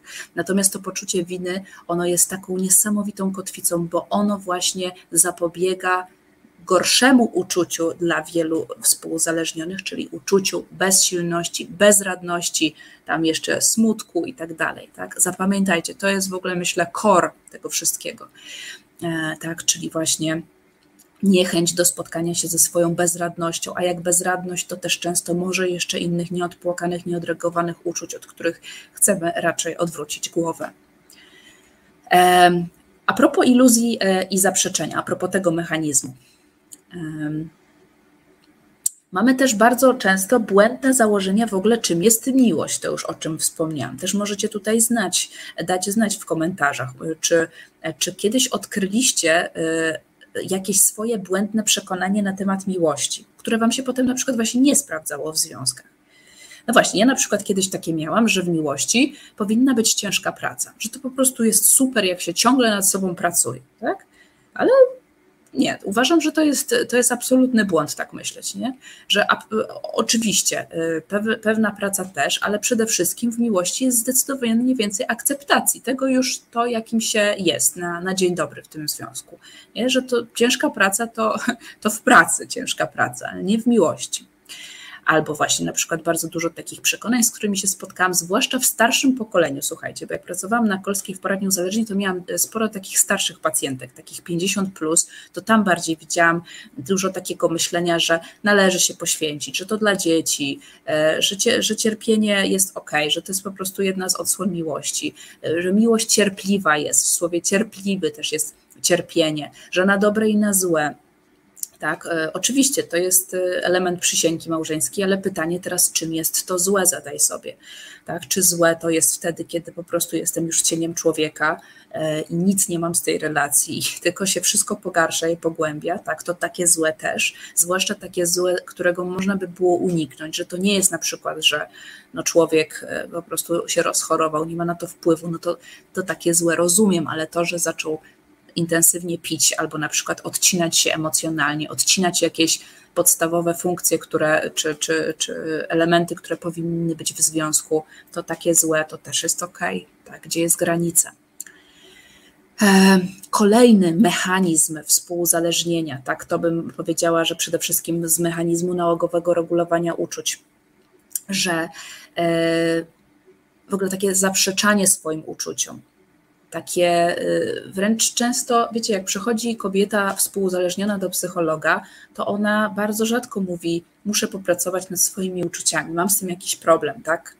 Nie, ona przyjdzie i powie, co zrobić, żeby on przestał pić, jak mogę mu pomóc, jak mogę zrobić, żeby być dla niego lepszym wsparciem, lepiej mu pomagać, mniej mu przeszkadzać, albo ja nie mam problemu, ja wywiązuję się ze swoich obowiązków, jestem przykładną matką, robię wszystko jak należy, on po prostu jest moim wrzodem, tak? On mi przeszkadza. Co mam z tym zrobić, co mogę zrobić? Więc e, e, tak, e, to jest pewien etap. To jest pewien etap i też należy oczywiście uprawomocnić. Fajnie, dobrze, że, że chce mu pomóc, dobrze, że widzi taki problem, ale a co z tobą, co z twoimi uczuciami? Bardzo często jest pustka, jest to jest jeszcze zupełnie taki teren nie, niezasiedlony, nie, yy, nierozpoznany, nie wiadomo co tam jest. No i wiecie, jak jest lata, są taki, takiej negacji, takiego zaprzeczania tym uczuciom, to ta negacja to jest bardzo ważne dla mnie zdanie. Mam nadzieję, że komuś to się też przyda. Mi to otworzyło oczy na wielu pacjentów, że negacja rodzi potrzebę kontrolowania. Jak się ktoś zdekoncentrował teraz, to skoncentruj się teraz. Negacja uczuć rodzi potrzebę kontrolowania. Jak przestaniesz negować, to mniej będziesz kontrolować. Takie proste i takie trudne. Często samemu się nie da, potrzebujesz mieć przy sobie terapeutę albo przyjaciela, albo grupę wsparcia. Bo wyobraź sobie jako, jako, jako, jakąś taką y, y, y, garnek wrzącej wody, zamknięty pod przykrywką i próbujesz cały czas go trzymać, na, tak, tą przykrywkę, a ona po prostu wypada z niej cały czas. Chce się to wszystko wydostać, ale ty bardzo nie chcesz, żeby się wydostało, więc musisz kontrolować ten garnek cały czas. Tak? To tak samo tutaj. Tak, z ciebie wiele uczuć by się chciało już wydostać, ale ponieważ je negujesz, no to musisz je kontrolować, to wtedy już nie tylko siebie, tylko tą drugą osobę i się wszystko, błędne koła się nakręcają. Kolejna rzecz w mechanizmach to jest stłumiona złość. Szczególnie wyróżniłam to uczucie. Stłumiony twój naturalny obrońca. Ja jak się tutaj... A, ktoś się zapytał, co to jest negacja, pani Lidio. E, zaprzeczenie, zaprzeczenie, zanegowanie, czyli takie e, po prostu, nie wiem, na przykład czuję się właśnie w sumie zła, ale nie, dobra, nie, w sumie nie jestem taka zła. No, żebym w ogóle rozpoznała, że to jest złość, tak? W sensie albo w ogóle brak koncentracji na tym, co się we, ze mną dzieje, a jak już ze mnie nawet wychodzi, to po prostu zaprzeczam. U, udaję, że tego nie ma. Nie wiem, czy znacie, czy umiecie tak zamanipulować swoimi uczuciami, ale współuzależnieni potrafią to do mistrzostwa doprowadzić, tak? Że po prostu chociaż po nich nieraz widać, chociaż też potrafią zrobić tak, żeby już nie było po nich nic widać, że już po prostu są jak cień człowieka, ale tak, że, że, że można zrobić tak, można to wytrenować, naprawdę można to trenować tak, żeby perfekcyjnie się odcinać od swoich uczuć i tak racjonalizować, w ogóle tak zamydlać wszystko, że... Tak? Nie, nie, nie, ma, nie ma tego. Zaprzeczenie całkowite. Pani Danka pyta, um, a co, gdy ktoś przy, po przykrych związkach, z których się uwolniłam, nie ma ochoty na bliskość i to trwa latami? Wow, bardzo mocne pytanie, pani Danko, i ja sobie też je zostawię na koniec. Pozbieram sobie te wasze pytania. Piszcie sobie je spo, swobodnie, jak się będą przypominać. Ja sobie potem przejrzę. Yy, bo mam flow właśnie, więc nie będę się odrywać od, od, tych, od tych punktów. Więc byłam przy stłumionej złości. Nie wiem, czy widzieliście ten film, bo ja jak się przygotowuję do tych webinarów, to robię jeszcze taki przegląd filmów, żeby sobie jeszcze lepiej poczuć różne wątki. Jest taki film stary, When a man loves a woman, kiedy mężczyzna kocha kobietę. I tam jest akurat o kobiecym alkoholizmie, alkoholizmie i o męskim współuzależnieniu. Więc tutaj panowie, którzy jesteście, warto, żebyście sobie obejrzeli ten film właśnie też tak nie story typowo. I fajnie, bo stary film z dziewięćdziesiątego czwartego, a już pokazywał właśnie ten, ten, ten odwrócony układ. I tam jest taka scena, kiedy ta mama, ta kobieta, jak ona się, Meg Ryan chyba, ona przychodzi pijana do domu, jest wkurzona, tak, jak to, tak, jest taka podpita, tak, jest zdenerwowana, poszukuje gorączkowo jakiejś aspiryny w szafeczce, widzi ją jej mała córeczka, która tam z misiem przychodzi, już jest cała zaniepokojona, co się, co się z nią dzieje, no ale ta ją tam odpycha, jakoś na nią burknęła, a potem idzie do, do szafy po wódkę, no i pije ją tam duszkiem, no i dziewczynka no, zaczyna krzyczeć, jest zrozpaczona, jej matka do niej mówi, do, idź odrobić lekcję, miałaś odrobić lekcję, w końcu uderza dziewczynkę w twarz, a potem mówi do niej, ta dziewczynka mówi, no ale przecież chciałam ci tylko powiedzieć, że odrobiłam lekcję. Jest bardzo zła i to dziecko w tym momencie jest super złe, bo właśnie doświadczyło niesprawiedliwości. Oprócz tego, że jest się bardzo boi, bo matka jest pijana, to jeszcze czuje całą swoją istotą złość i jeszcze ją wyraża. I idzie do pokoju, zamyka się, jest taka rozwścieczona, ma tą swoją lalkę i, i jest zła. I gdyby urat- chcieć uratować jej to uczucie złości, które jest super cenne, bo doświadczyła właśnie niesprawiedliwości, że mama ją oskarżyła, że nie odrobiła lekcji, to ktoś musiałby do niej przyjść i jej powiedzieć: rozumiem, że jesteś zła, jesteś zła na mamę teraz, bo mama źle cię osądziła, tak? No tak, jesteś zła, nie było to fajne, mm, tak, przepraszam cię, gdyby to była mama czy coś, nie, nie miałam racji. I wtedy, aha, doświadczenie, że moja złość jest, tak, jest, coś w ogóle przyniosła, coś mi dała, tak? Obroniłam się w tej sytuacji, ktoś mnie uprawomocnił, nazwał. To, to jest, byłoby cudowne doświadczenie. A co się dzieje tam? E, oczywiście nikt do dziewczynki nie przychodzi, Je, ta, jej mama alkoholiczka idzie się kąpać do prysznica, no jest cała zawiana, kąpie się i upada e, na podłogę, rozbija ten prysznic i nie wstaje. No i to dziecko się przestraszyło, natychmiast się wytrząs, wytrząchnęło ze swojej złości. I no oczywiście to już są to moje domysły, bo tam nie ma tak dalej, ale wygląda, jakby się czuło przerażone i winne, bo bardzo, dziecko takie, bardzo łatwo takie dziecko mogłoby skojarzyć, że yy, zezłościłam się na mamę i ona za chwilę upadła i zemdlała przeze mnie, tak? Bo ja się zezłościłam, bo o, już trzeba było powiedzieć, nie wiem, że nie zrobiłam jeszcze tych lekcji, w ogóle jej głowy nie zawracać. I w tym momencie przy wielu takich doświadczeniach w domach alkoholowych na przykład albo in, z inną destrukcją można się nauczyć, że moja złość e, robi ludziom krzywdę, albo e, zacząć zastępować złość poczuciem winy albo lękiem, że moja złość wywołuje takie rzeczy, nie można się złościć, to jest jakaś w ogóle straszna rzecz, tak? I wtedy tracę kontakt z moim wewnętrznym obrońcą, z czymś, co byłoby mi potrzebne na całe życie, z czymś, co by mnie ratowało z opresji, z czymś, co by mi nie pozwoliło wchodzić w relacje, w których już na dzień dobry ktoś mnie nie szanuje, bo już bym nosem wyczuwała, że to nie jest dla mnie, że wkurza mnie coś, że coś mi nie pasuje. Tak? Taki czujnik niestety tracą osoby, które wychowują się w dysfunkcyjnych domach, niestety. Więc właśnie wracając tutaj... E, Ta stłumiona złość to jest jeden też z tych mechanizmów, tak, że, że, że, że nie mamy z tym kontaktu i wtedy prędzej się będziemy godzić na rzeczy, które nam nie pasują.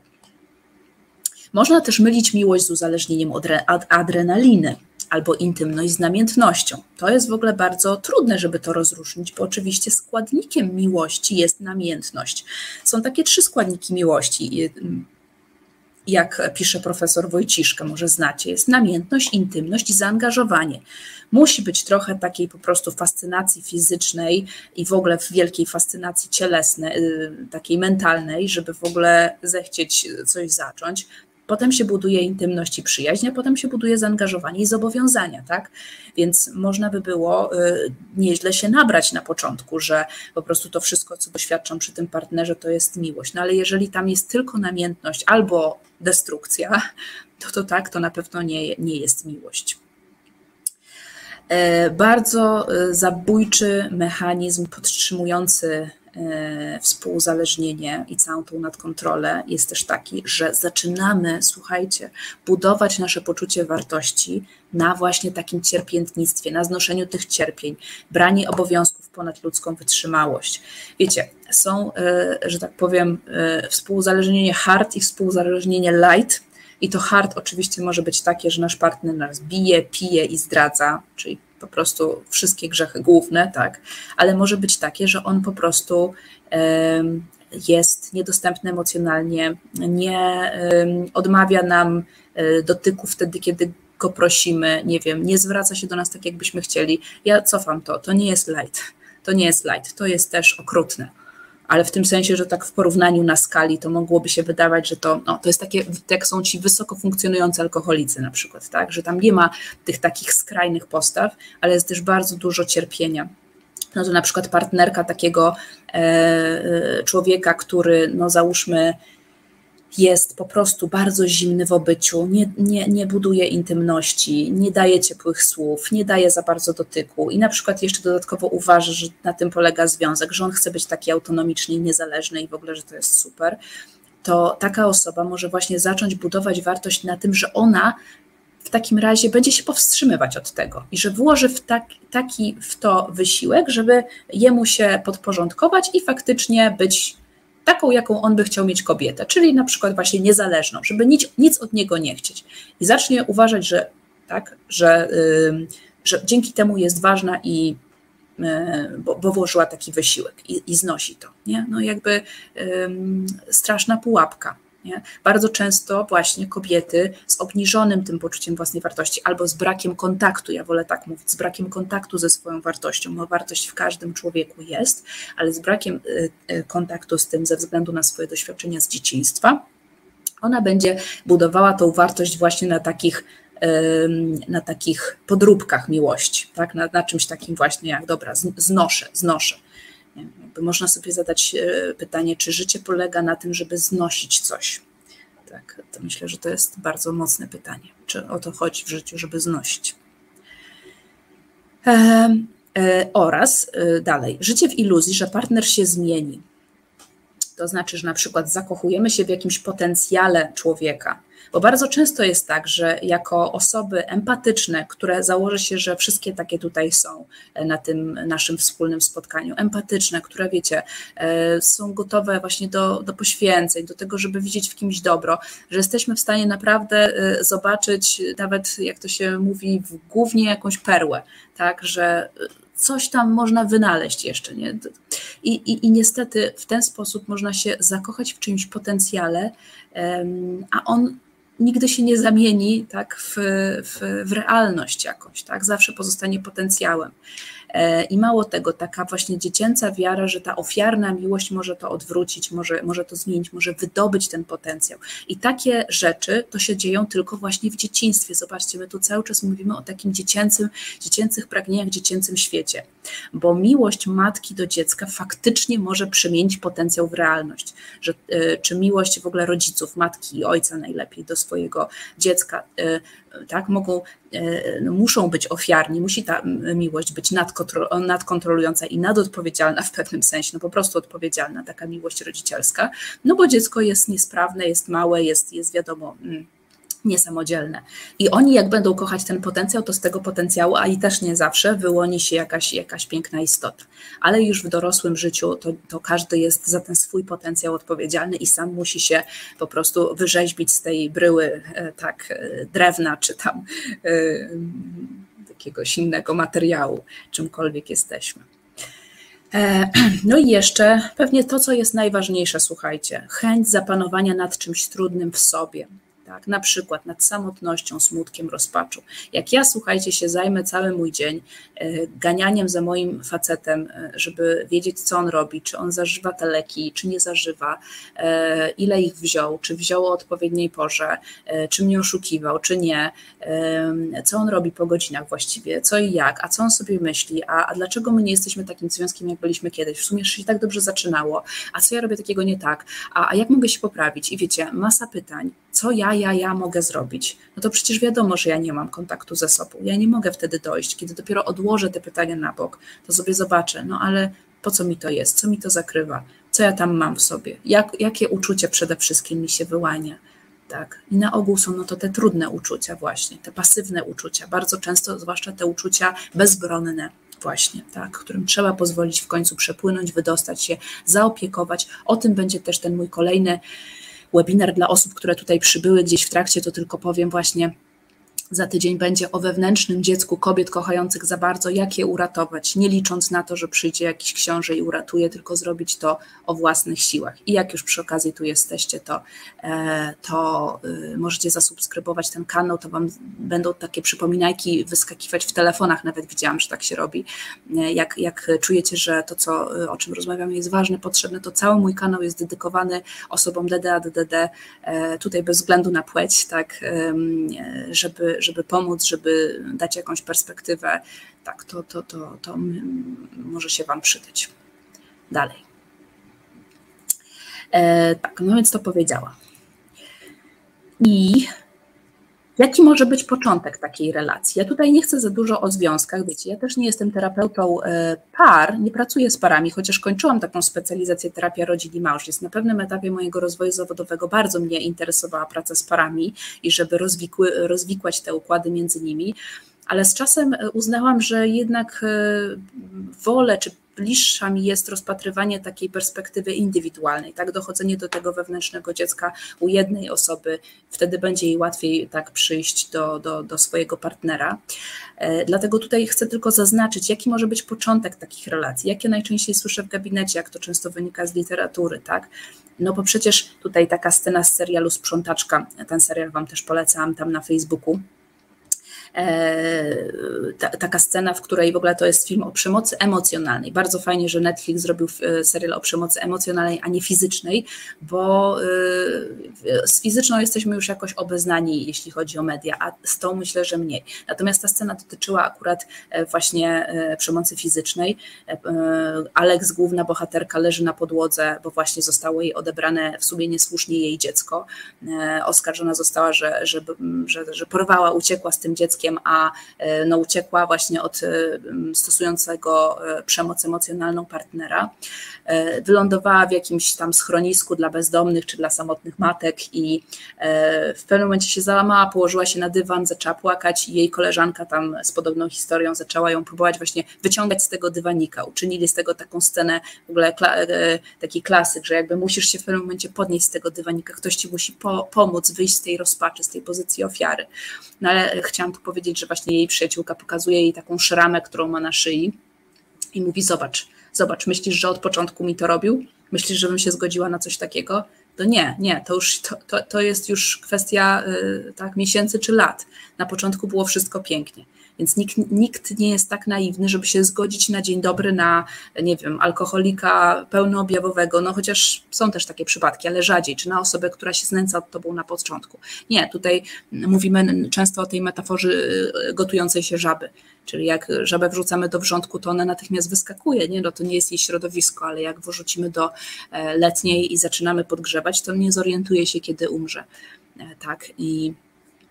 Więc, więc na początku jest zupełnie inaczej. Możecie przypomnieć sobie teraz wasze związkowe początki i jeśli chcecie, to dać tutaj mi o nich znać.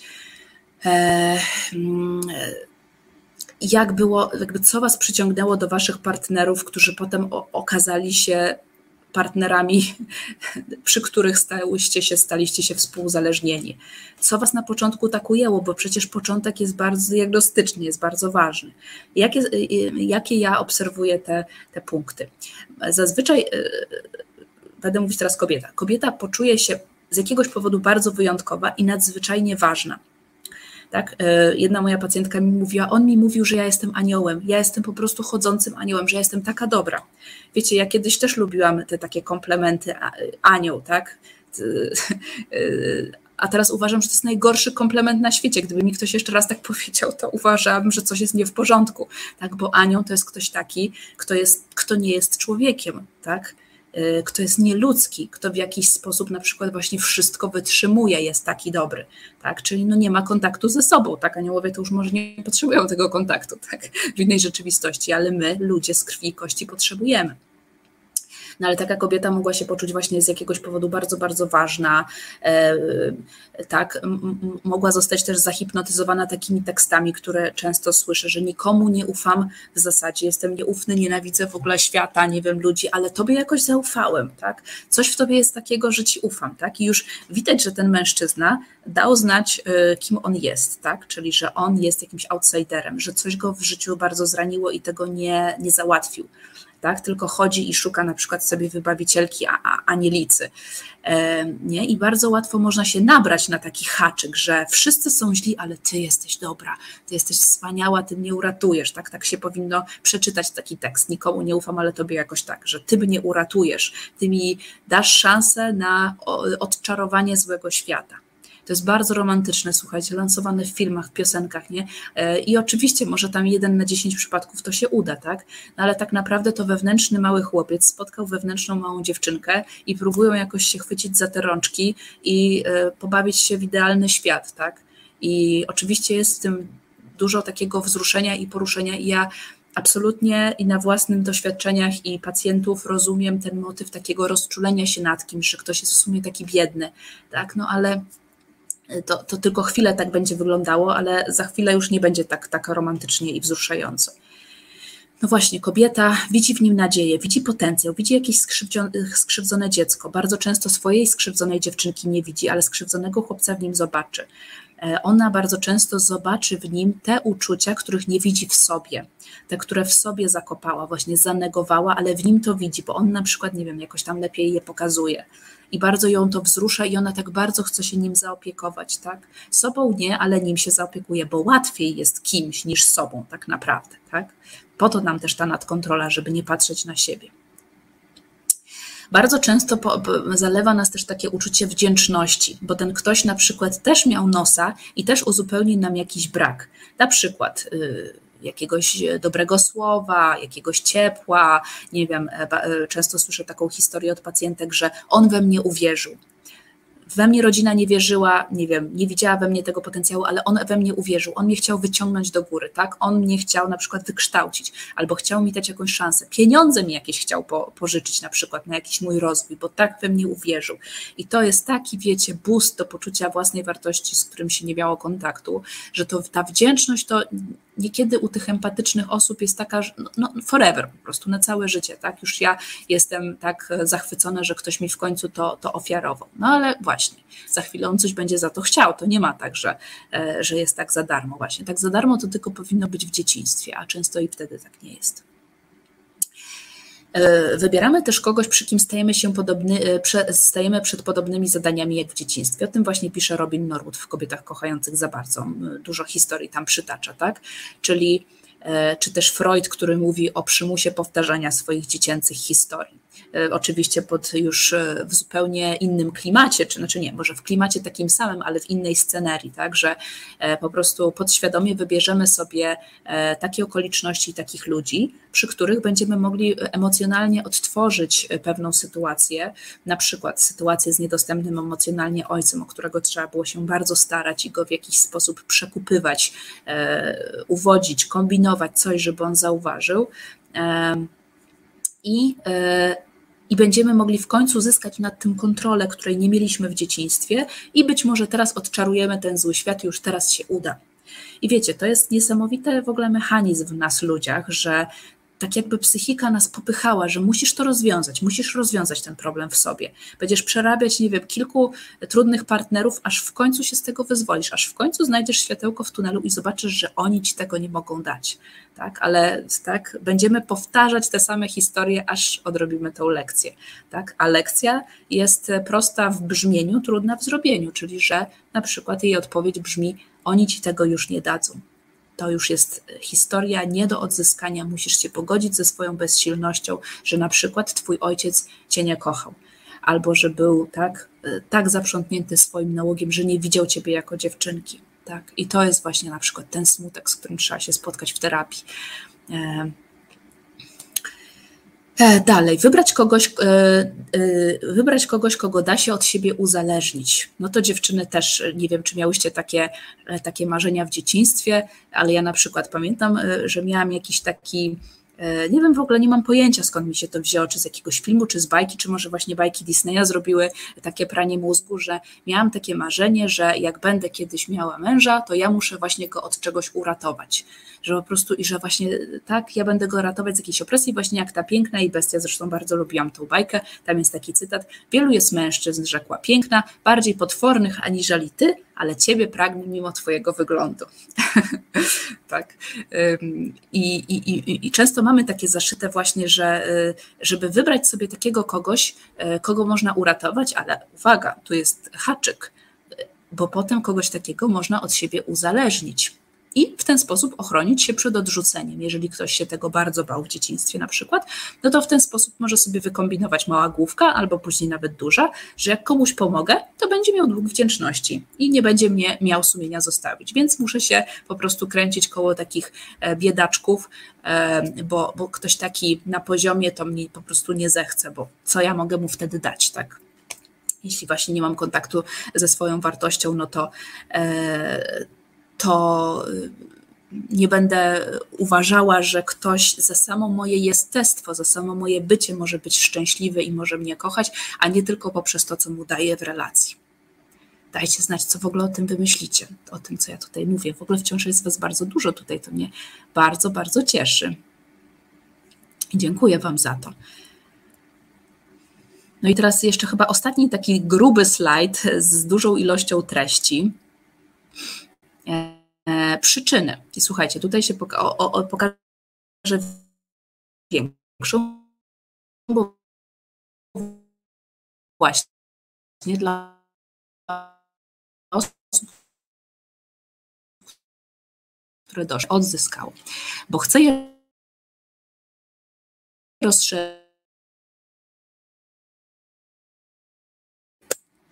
O, teraz chyba jest dobrze. Za tydzień, kiedy będę mówiła o wewnętrznym dziecku kobiet kochających za bardzo, to powiem dużo więcej o genezie, o przyczynach, z czego to się bierze, bo może przytoczę też jakąś większą ilość y, historii. E, oj, rwie, ktoś napisał.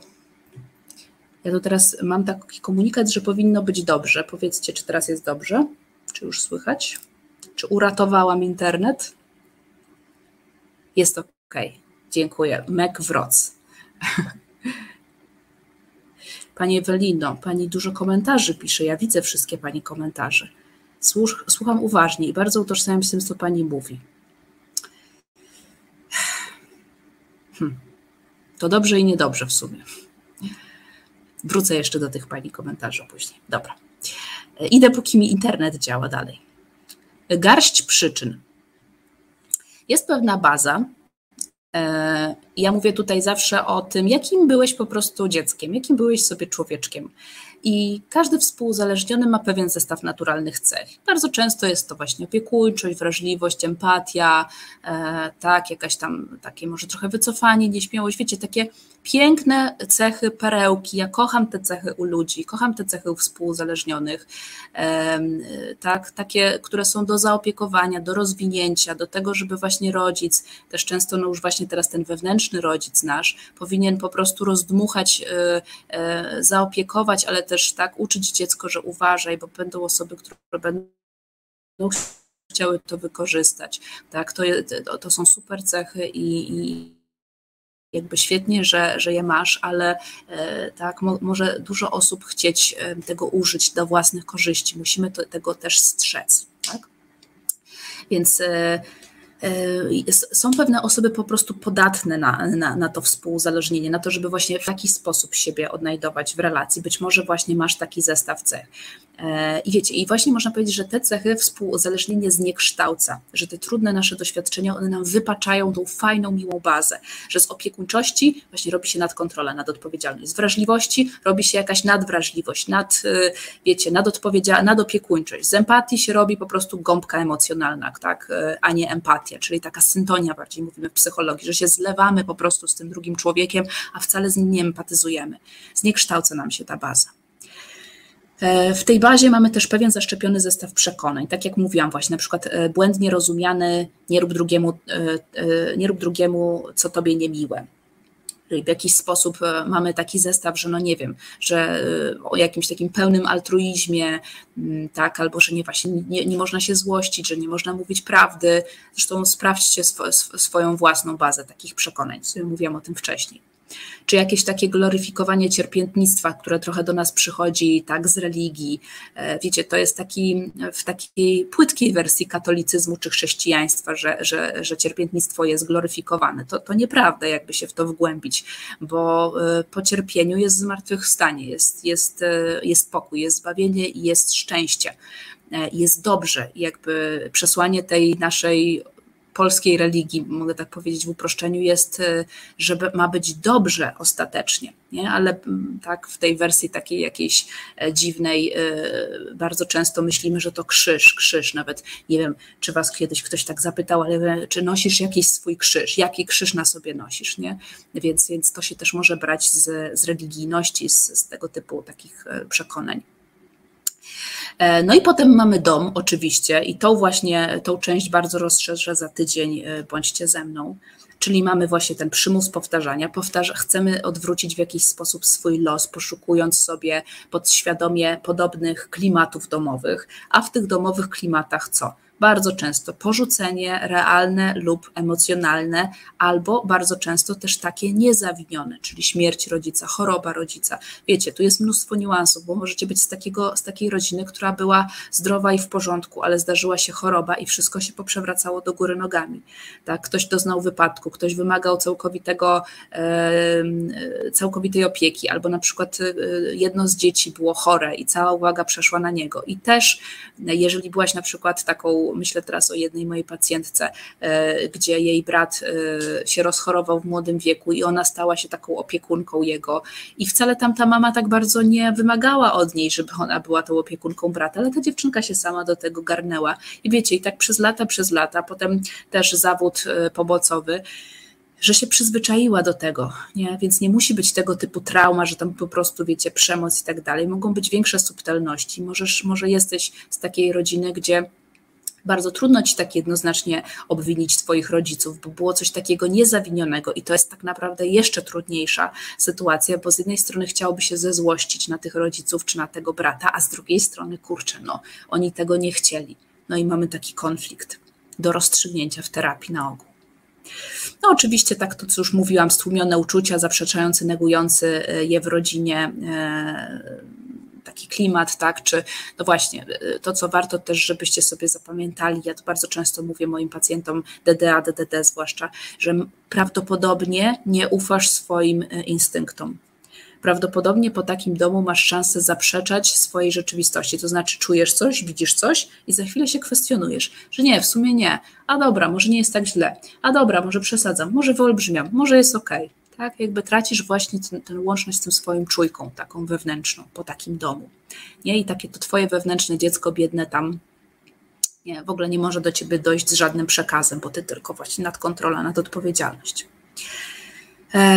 Pozbawienie odruchów samozachowawczych. Scena, kiedy mężczyzna kocha kobietę, a to już powiedziałam wcześniej, właśnie tamtą scenkę chciałam powiedzieć, że ta dziewczynka miałaby prawo po takich sytuacjach przestać się bronić, tak, bo poczucie winy ją rozpiera, więc nie, nie ma szansy na bronienie się. Mm. Też tutaj taka inna scena, ale to akurat z takiej historii, którą gdzieś wyczytałam, gdzie no, dochodziło tutaj do, do kazirodztwa wręcz. Dziewczyna właśnie, do której ojciec tam przychodził co jakiś czas, w jakiś sposób ją tam molestował, ona bardzo czuła, jak się jeszcze zamykała przed nim, że się na niego bardzo złości, ale jak już on się do niej zbliżał, to zalewał ją totalny lęk. No i jakby tam trzeba było ulec mu, bo wiadomo, wielki i niebezpieczny. Ale właśnie chciałam tylko powiedzieć, że w takich sytuacjach zamienia się uczucie złości na lęk. Tak? Czyli że my wtedy bardzo często zamiast się zezłościć, to my się boimy ludzi. I też o ile w dzieciństwie jest to uzasadnione, bo ojciec ma władzę, jest Bogiem, o tyle w dorosłym życiu, jak zauważacie w sobie ten mechanizm, że tak naprawdę to mnie ktoś wkurza, ale zaczynam się go bać, to tak? to już nie muszę truchleć, tak? Mogę dojść do tej swojej złości i spróbować właśnie użyć odruchu samozachowawczego i się, prawda, intensywnie jakoś tam obronić. I to jest też bardzo taka, taka ciekawa rzecz, wygranie z którymś z rodziców, taki też może być podkład współuzależnienia, o takiej historii też pisze Robin Norwood, bardzo mnie ona poruszyła, o, o kobiecie, która wygrała ze swoją matką. O tym w ogóle bardzo, bardzo ciekawie też mówiła Marita Woźny. Marita, jak tutaj jesteś, to, to cię pozdrawiam, bo ona ostatnio wypuściła serię takich podcastów i, i podcast i ten o nieobecnym ojcu, też webinar. I ona tam dużo mówi właśnie o kompleksie Edypa, jak to jest, jak na przykład chłopiec wygra ze, swoją, ze swoim ojcem, czy dziewczynka z matką. To ja tego dużo nie będę rozszerzać, ale jak jesteście czymś takim zaciekawieni, że czuliście, że jesteście ważniejsi dla ojca, na przykład będąc dziewczynką, że jestem ważniejsza dla ojca niż matka, albo jako syn ważniejszy dla matki niż ojciec, no to właśnie może dojść do wielkiej kraksy emocjonalnej. To znaczy...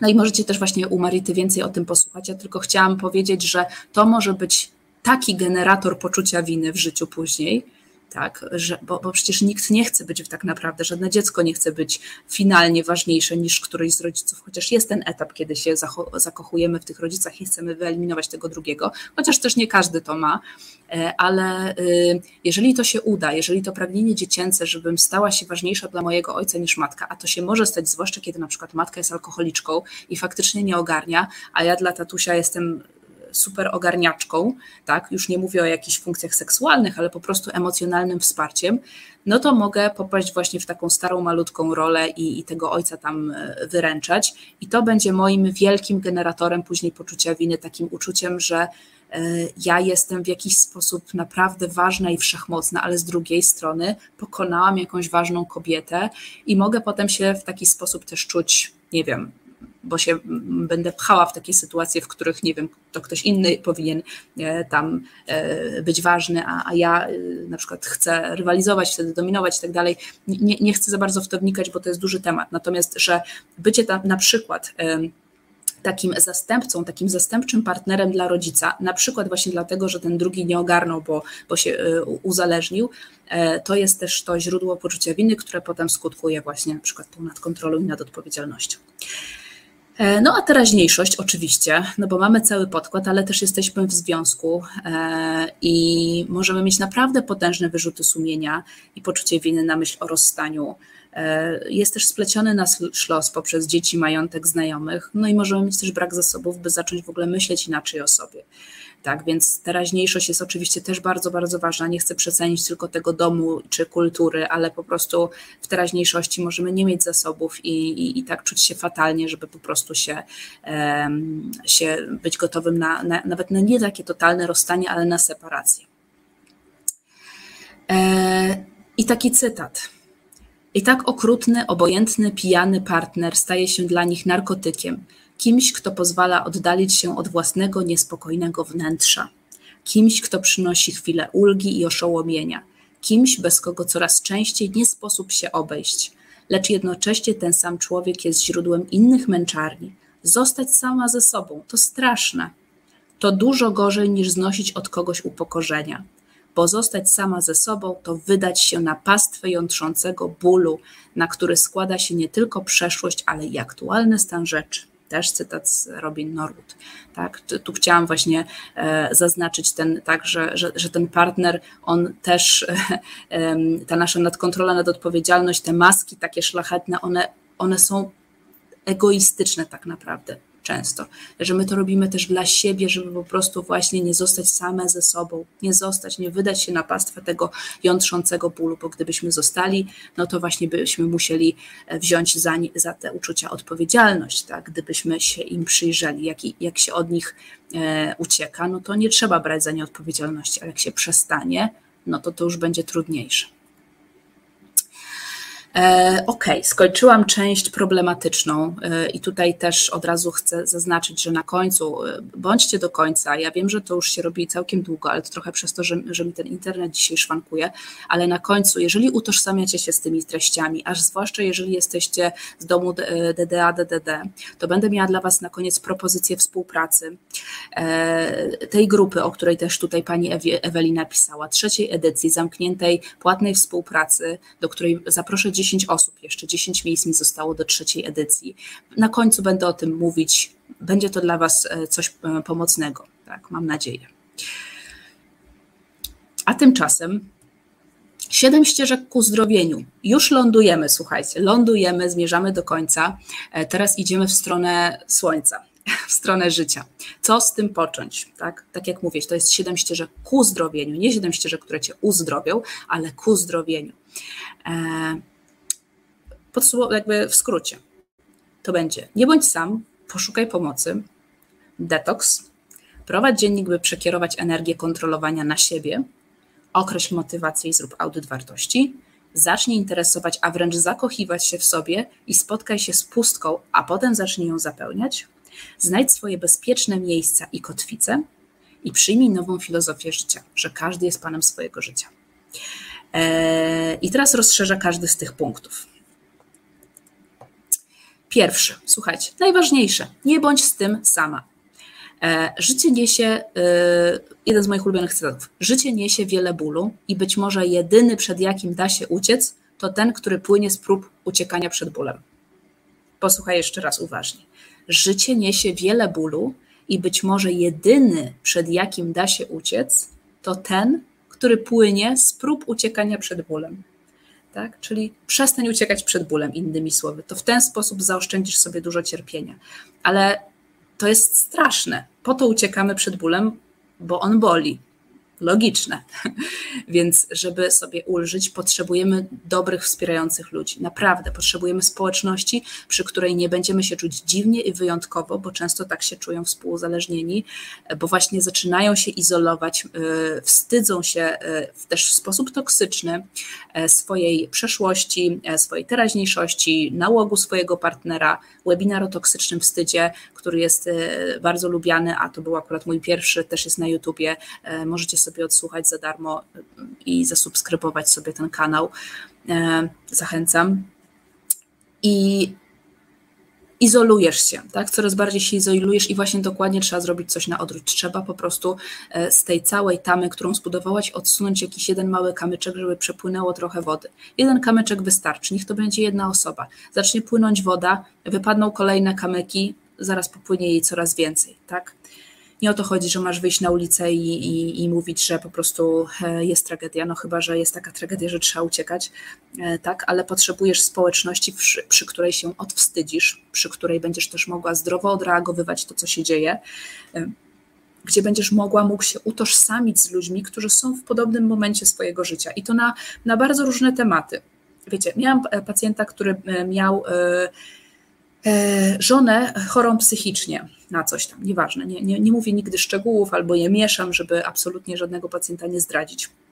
Na coś była chora psychicznie i on się zaczął od niej współuzależnić, tak? No to właśnie takie bardzo y, na początku typowe. No i zaczął chodzić potem do takiego stowarzyszenia ludzi, y, y, stowarzyszenia rodzin osób, rodzin osób chorych psychicznie, tak? Właśnie znalazł sobie taką wspólnotę. I takich wspólnot akurat dla chorych psychicznie jest mało, ale dla uzależnionych, współuzależnionych i D D A jest mnóstwo. Jest mnóstwo i po prostu nie można narzekać, a już zwłaszcza w dużych miastach. Znajdź sobie proszę jakieś, jeżeli nie, nie stać cię na terapię, to darmowy meeting Al-Anon. Ja też gdzieś tu załączę, bo mam taki, taką rozpiskę przynajmniej warszawskich meetingów Al-Anon, czyli e, meetingów takich jak A A, tylko dla współuzależnionych kobiet czy tam w ogóle osób. E, są też grupy wsparcia darmowe, online i na żywo dla D D A, D D D. Takich można też dużo znaleźć. Na początku trzeba zacząć, jeżeli czujesz, tak jak o tym opowiadam, że jesteś współuzależniona, że to jest ten pierwszy etap, gdzie po prostu jest mnóstwo twoich zachowań kontrolujących i tak dalej, jeszcze nic nie rozumiesz, co się z czego wzięło, to trzeba zacząć od terapii współuzależnienia. Nie tej terapii takiej pogłębionej, tylko współuzależnienia w poradniach uzależnień na N F Z na przykład albo prywatnie. To na początek, ale w ogóle bardzo ważna jest grupa, słuchajcie. W całym tym temacie e, alkoholizm, D D A, e, współuzależnienia niesamowicie leczące są grupy. Mówi się, że nawet bardziej niż terapie indywidualne, a najlepiej to jest połączyć w ogóle, tak? Mieć sobie terapeutę indywidualnego, który trochę jest taki jak taki rodzic, jedna osoba się na tobie skupia, ale też grupę, w której odwstydzasz swoją przeszłość, utożsamiasz się z ludźmi, czujesz się jak normalny, zwykły człowiek, który po prostu ma takie same problemy jak ta grupa. Dlatego grupa jest super ważna, tak? Natomiast jak już przebrnęłaś przez ten pierwszy etap, tak, już masz trochę świadomości, już potrafisz się powstrzymać od różnych niedobrych zachowań, to potem warto sobie głębiej wejść w siebie poprzez terapię całościową, głębszą, albo takie grupy rozwojowe, które właśnie ja, na które ja zapraszam do siebie tutaj online, żeby właśnie pogłębić swoją przeszłość. Jak nie ma jakiegoś, teraz nie masz w swoim życiu jakiegoś niesamowitego kryzysu, a na przykład jesteś w terapii indywidualnej, ale potrzebujesz jeszcze grupy, to ja taką grupę proponuję właśnie online. Od stycznia. Drugi punkt, detoks. Ja wiem, że to jest często mało możliwe, bo po prostu masz tego męża czy tą żonę za ścianą i trudno zrobić od niej całkowity detoks, ale można zrobić detoks od pewnych swoich zachowań. I proszę, spisz uważnie, może dzisiaj jeszcze, chociaż jest późno, a może później, jak będziesz sobie tego słuchać, spisz uważnie wszystkie twoje uzależnieniowe zachowania, zapisz, jakie sytuacje je wywołują i rób wszystko, by ich unikać. Czyli na przykład, nie wiem, masz taką manierę, masz męża uzależnionego od leków i masz taką manierę, że jak on wraca z pracy, grzebie w swoich szufladach, słyszysz jakieś wyciskane tabletki, ten dźwięk jest dla ciebie kosmicznym triggerem, tak? te, te wystrzelane tabletki z, ze sreberka i masz taką, taką tendencję, że jak on idzie do łazienki, to ty idziesz do jego szuflady i patrzysz, ile wycisnął i czy nie za dużo, czy nie za mało, to y, zapisz to, y, że to robisz, zapisz kiedy to robisz, czyli na przykład po jego powrocie z pracy, zapisz jakie uczucia to w tobie wywołuje, czyli na przykład lęk, a potem poczucie winy na przykład, że sprawdziłaś i przestań to robić. Tak? I powstrzymaj się na przykład od tego jednego zachowania, od tego zrób detoks. Oczywiście będziecie skręcać na myśl o tym, że miałabyś tego nie robić i tutaj by się przydał właśnie człowiek z punktu pierwszego, który cię w tym momencie pocieszy, zrozumie, wysłucha, cokolwiek, któremu będziesz mogła się wygadać, bo samemu to dla mnie to jest niemożliwa historia do wytrzymania, ale zacznij to spisywać, zacznij siebie obserwować, co ty takiego robisz, tak? Oczywiście, jeżeli na przykład doświadczasz przemocy albo y, jesteś bardzo nieszczęśliwy w tej relacji i jakby to już zmierza do całkowitej destrukcji, to może czasem detoks to będzie faktycznie separacja. Może tymczasowa, może na stałe, nie wiem, ale być może ta osoba jest całym chodzącym triggerem już dla ciebie i wszystkie jej zachowania ciebie prowokują do współzależniowych, y, nieniowych relacji. E Spróbuj sobie też postanowić właśnie na przykład, że nie będziesz sprawdzać jakiejś szafki, w której zazwyczaj jest alkohol, albo nie będziesz wchodzić w dyskusję, gdy partner wrzeszczy. Zaczniesz unikać tych triggerów, zaczniesz tak nie kontrolować jego, a swoje reakcje. To będzie dla ciebie przełom. Eee, załóż dziennik, naprawdę. Załóż naprawdę proszę cię dziennik, tak żebyś miała, miał w czym pisać. Jesteś mistrzynią albo mistrzem kontroli, więc możemy użyć tej wypracowanej umiejętności do kontroli siebie. Naprawdę, wykorzystajmy tą bazę, nie, nie, nie, nie ignorujmy tego. Od dziś załóż sobie dziennik swoich uczuć lub na przykład konkretnego uczucia jak poczucia winy. Ja lubię z pacjentami czasem zrobić dziennik wymierzony w jakieś konkretne uczucie, na przykład właśnie twój dziennik poczucia winy albo twój dziennik lęku, tak? Albo też dziennik uczuć i myśli, żebyś mógł sobie zanotować, że na przykład jak mi się, kiedy mi się pojawia to poczucie winy, no trzeba uznać też, że ono na przykład jest nie, nie, niesłuszne w danym momencie, bo nie mam na coś wpływu i y, piszę sobie jak miałam ochotę albo jak się wtedy zachowałam. No na przykład czułam się winna, że na niego nawrzeszczałam, no i potem e, niestety, no nie wiem, nawyklinałam go czy tam coś zrobiłam.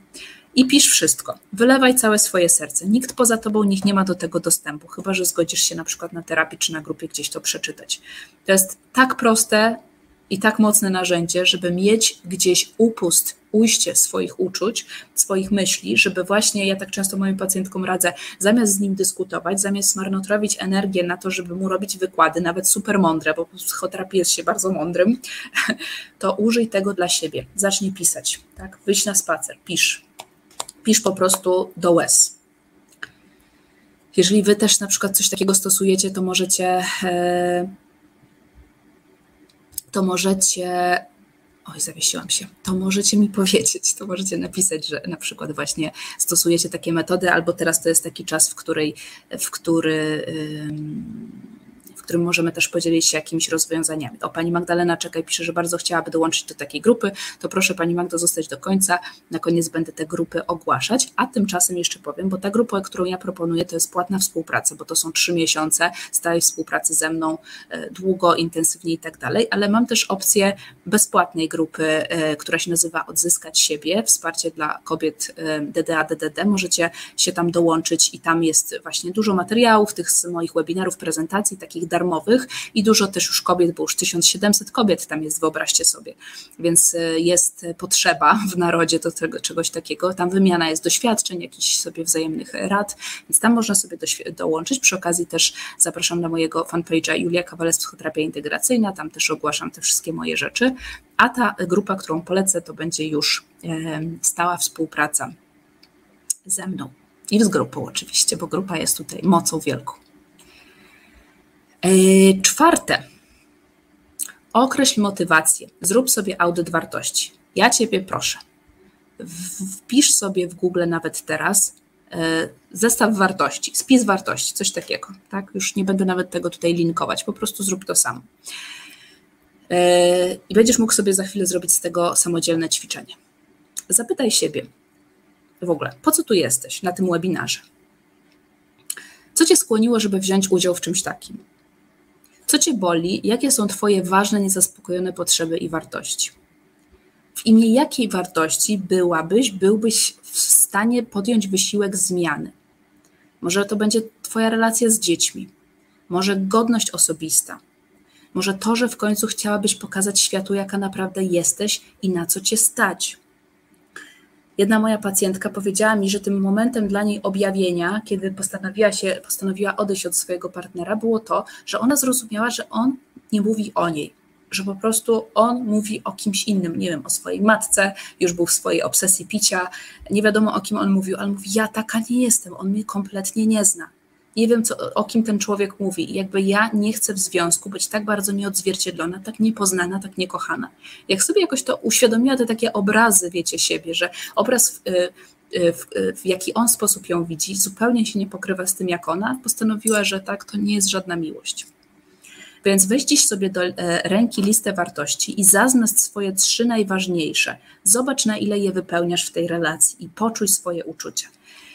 To jest bardzo ważne. Tak? Często takie zderzenie z tym, że naprawdę wierzyliśmy, nie wiem, w, w godność osobistą, właśnie w jakąś samorealizację, w jakąś tam, jakąś, nie wiem, dobro czy mądrość, wszystko to upada w takich destrukcyjnych związkach. Tak? Nie da się takich wyższych wartości realizować, ponieważ trzeba cały czas po kimś sprzątać, tak? I, i, i cały czas um, dochodzić do siebie po tych wypadkach samochodowych, jak to tam ktoś przytoczył.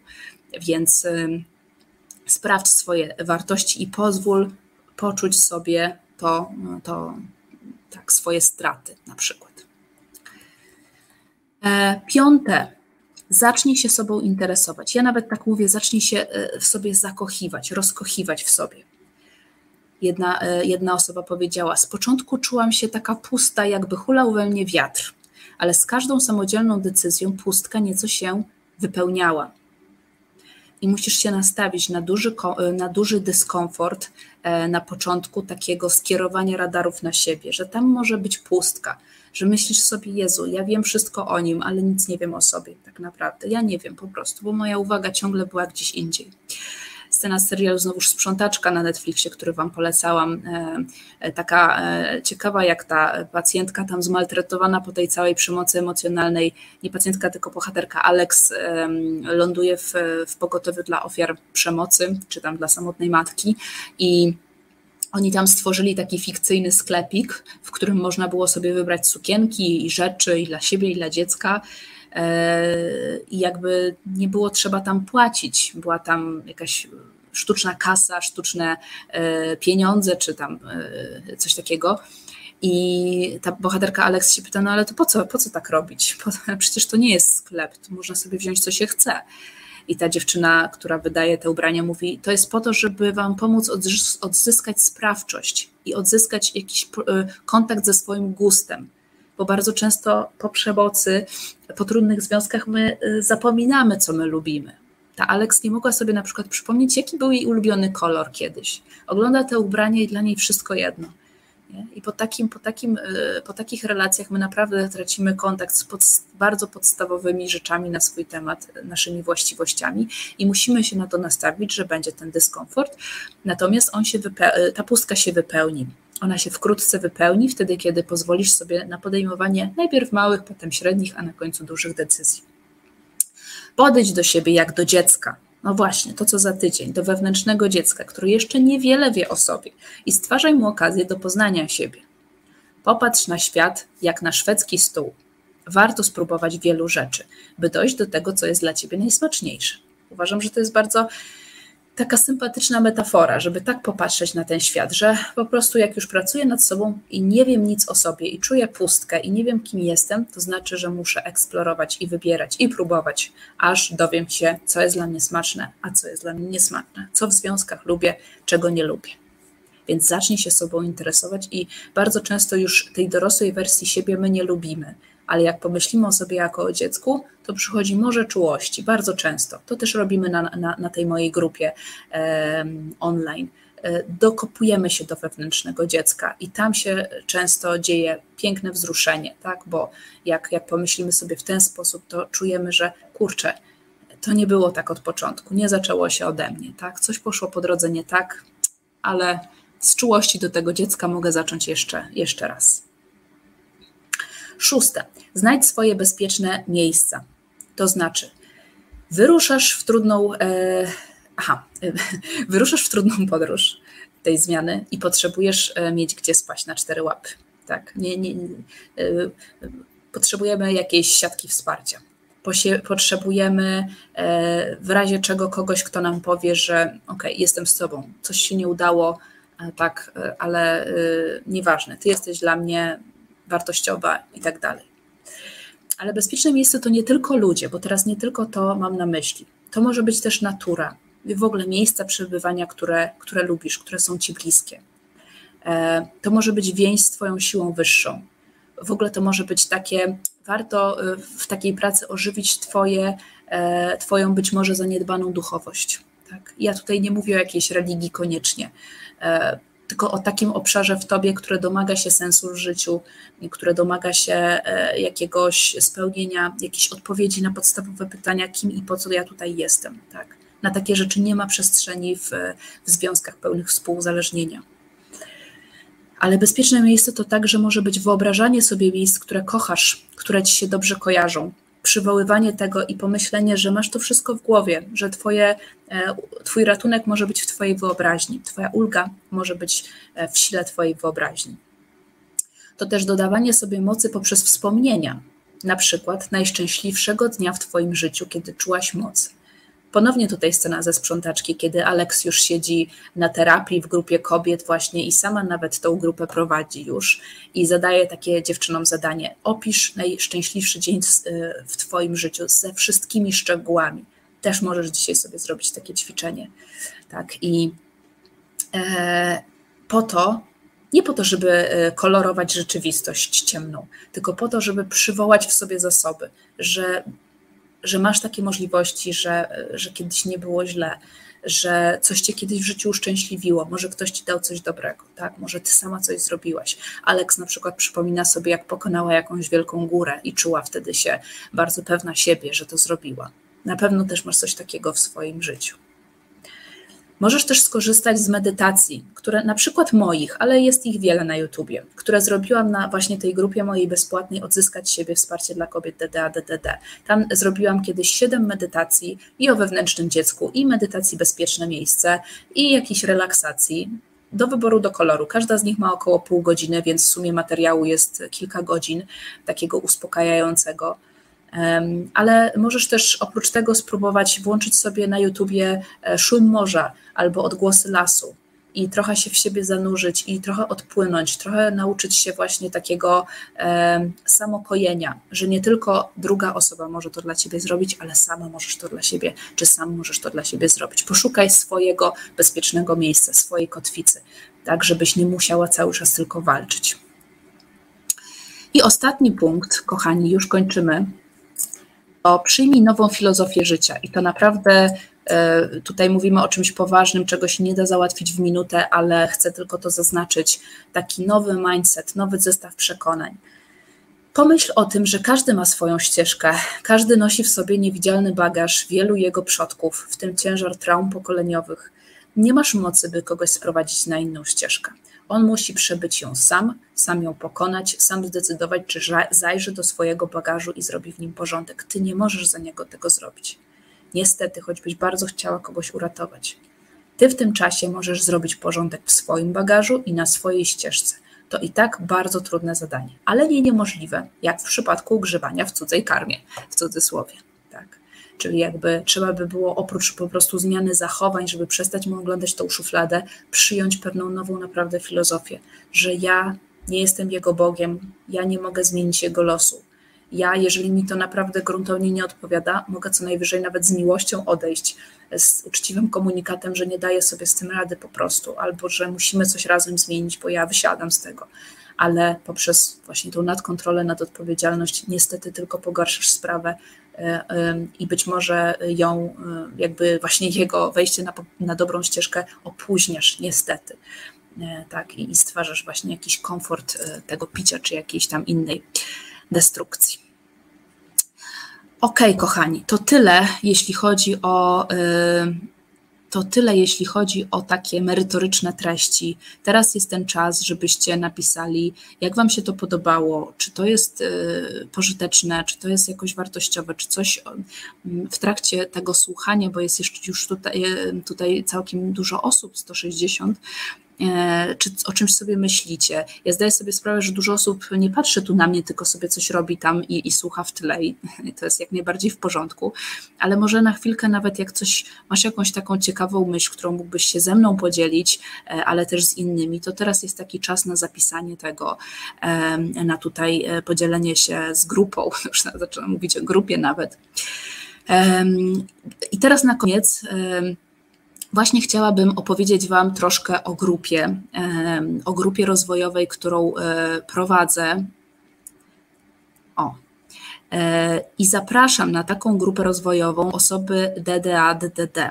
To nie jest grupa taka stricte dla współuzależnionych. Wiem, że dzisiaj jest temat współuzależnienia, ale wiem też, że wiele właśnie współuzależnionych ma ten kawałek historii w tobie. Jeżeli jesteś osobą, która powiedzmy nie jest w aktualnym kryzysie, bo to nie jest grupa dla osób w kryzysie, nie jest w aktualnym kryzysie, już coś przepracowała, tak, jeśli chodzi o jakąś taką kwestię swojej nadkontroli początkowej, powiedzmy, i ma już taką przestrzeń w swoim życiu, żeby się w siebie zagłębić, żeby siebie lepiej poznać, żeby może wesprzeć swoją terapię indywidualną, no to to jest, to jest dobra opcja dla ciebie. To jest trzecia już edycja tej grupy. Trzecia edycja tej grupy i to jest ostatnia, słuchajcie, edycja, którą ja jak na razie planuję, ponieważ to jest bardzo wymagająca ta grupa dla mnie też emocjonalnie i ja na razie potrzebuję być może ją przerobić na kurs online, taki mam plan, ale tak, teraz druga edycja się kończy, jest w ogóle super, uczestnicy pięknie pracują i pierwsza grupa tak samo, natomiast na razie po, powiedziałam sobie, że to będzie ostatnia, do odwołania i dlatego zapraszam was, tak? Zaczynamy w styczniu. To być może jest też taki dobre, dobre na otwarcie nowego roku sobie, żeby zrobić sobie naprawdę taki przegląd, przegląd siebie i swojej przeszłości. Najpierw zapraszam was na rozmowy kwalifikujące, tak? To nie jest taka grupa, do której sobie można tak dołączyć, bo ja muszę sprawdzić, co się u was dzieje, czy, czy to jest na pewno dobry pomysł, czy ta grupa spełni wasze potrzeby i oczekiwania. I y, też miałam sporo takich rozmów, po których y, stwierdziłyśmy razem z różnymi osobami, że nie, nie jest ta grupa dobrym pomysłem, że lepiej teraz na terapię na przykład, bo są jakieś traumy do przepracowania. Na tej grupie nie przepracowujemy traum, y, więc y, może być tak, że ja y, po prostu finał tej rozmowy będzie taki, że jednak nie, że ta grupa to nie jest dobry pomysł i wtedy tak zupełnie w porządku rozstajemy się, może się spotkamy gdzie indziej. Więc najpierw zapraszam na rozmowy kwalifikujące wszystkich chętnych. Taka rozmowa to około dwadzieścia minut, pięćdziesiąt złotych. Zaraz wam wyślę linka do, do zapisu na rozmowy, więc na początku, jeżeli ktoś jest tym zainteresowany, to yy, zapisuje się pod tym linkiem, jeszcze nie na grupę, jakby co, nie, nie obawiajcie się, tylko zapisuje się ta osoba tylko na rozmowę kwalifikującą między nami na Skype'ie czy na Zoomie, yy, więc tylko na początku to. Mam miejsce dla dziesięciu osób w tym momencie, grupa będzie liczyć dwanaście, już dwie osoby są na pokładzie. No mówię, miałam tych rozmów trochę, ale, ale uznałyśmy razem, że, że, że raczej to terapia, bo grupa nie jest terapeutyczna, tylko rozwojowa, czyli warsztatowa. No i, aha, to już powiedziałam. Celem tej grupy jest pogłębienie kontaktu ze sobą, rozpoznanie i uznanie swoich krzywd w związku z biografią D D A D D D. Redukowanie toksycznego wstydu, które zawsze się odbywa po prostu w kontakcie grupowym z ludźmi o podobnej historii. Rozstawanie się pomału z brzemieniem życia w dysfunkcyjnej rodzinie. Wiele ćwiczeń umiejętności intra i interpersonalnych, takich jak asertywne stawianie granic czy samoregulacja, mam takie tematy. W ogóle zaprzyjaźnienie się ze sobą, przygotowanie się do pogłębionej pracy psychoterapeutycznej. Na ogół moje, moi uczestnicy są już w jakichś indywidualnych terapiach i grupa im jeszcze bardziej pogłębia i u, um, uzupełnia tę terapię indywidualną. Tak, to, to jest tak według mnie najlepsze połączenie. E o, pani Ewelina, to będzie tutaj żywą reklamą w takim razie. A nie, to, to jest a propos webinaru, myślałam, że tam tej grupy. Bardzo wartościowe i pożyteczne, Pani Julio. Moja myśl, choć sądziłam, że wiem już sporo, to dzisiaj znowu otworzyły się nowe drzwi, do których chciałabym zajrzeć, szczególnie jeśli chodzi o zdrowienie. Jasne, no to, to super, że, że to Pani pisze i bardzo mnie to też wspiera, jak, jak czytam, że to, co ja robię, jest tutaj też yy, sensowne. Yy. Gdzieś tu mi mignął Pani taki komentarz a propos tej grupy, to chciałam od razu zrobić żywą reklamę, ale on jest chyba gdzieś bardzo daleko zakopany. O, jest. Jeżeli ktoś chce zgłębić wiedzę, to z ręką, z ręką na sercu polecam. Pani Julia jest cudownym człowiekiem na odpowiednim miejscu. Wiedzą, którą nam przekazała na dwunastu spotkaniach, była ogromna, wartościowa. Bardzo dziękuję Pani Ewelino i właśnie tak bardzo dużo tej wiedzy tam faktycznie jest na tej grupie wiedzy, ale też doświadczeń, ćwiczeń, bliskiego kontaktu i ze mną i z uczestnikami, bo jesteśmy właśnie przez trzy miesiące razem. I też teraz to, co warto wspomnieć, bo ta grupa była wcześniej dwugodzinna, mi wiecznie brakowało czasu, dlatego teraz ją, mi i uczestnikom też, bo to też uczestników były sugestie, że to jest za krótkie, więc teraz będą trzy godziny raz w tygodniu przez trzy miesiące. Zaraz powiem jeszcze o szczegółach. I żeby Was jeszcze zachęcić tutaj potencjalnych rozmówców moich, to tematy poszczególnych spotkań w różnych tutaj konfiguracjach, bo jeszcze tam trochę zmieniam, ale są takie. Jestem D D A, D D D, czyli kim? Diagnoza, charakterystyka, cechy, rozpoznawanie problemów. Schematyczne tendencje u D D A, D D D, rozpoznanie tego wszystkiego, niezaspokojone potrzeby z dzieciństwa, to jest bardzo mocny temat poruszający i co z nich wynika. Moje kształty relacji w dzieciństwie, jak na mnie wpłynęły, jak ukształtowały moje dorosłe związki. Też kolejny taki bardzo intensywny, emocjonujący temat. Potem krzywdy i nazwanie ich po imieniu. Konsekwencje tych krzywd, czyli toksyczny wstyd, jak się od niego oddzielić. Moje wewnętrzne dziecko, gdzie się schowało. No i tutaj właśnie o moim wewnętrznym dziecku też będzie za tydzień, trochę w innej odsłonie, ale tam na grupie też nad tym pracujemy intensywnie. Nieodpowiedzialność za siebie, nadodpowiedzialność za innych, czyli współuzależnienie, czyli dzisiejszy ten nasz temat, ale tak z jeszcze, od trochę jeszcze innej strony, bo tam na przykład robimy sobie test stylów przywiązania i sprawdzamy, jakie, jakie są. Niekochanie siebie, jak stać się dla siebie oparciem.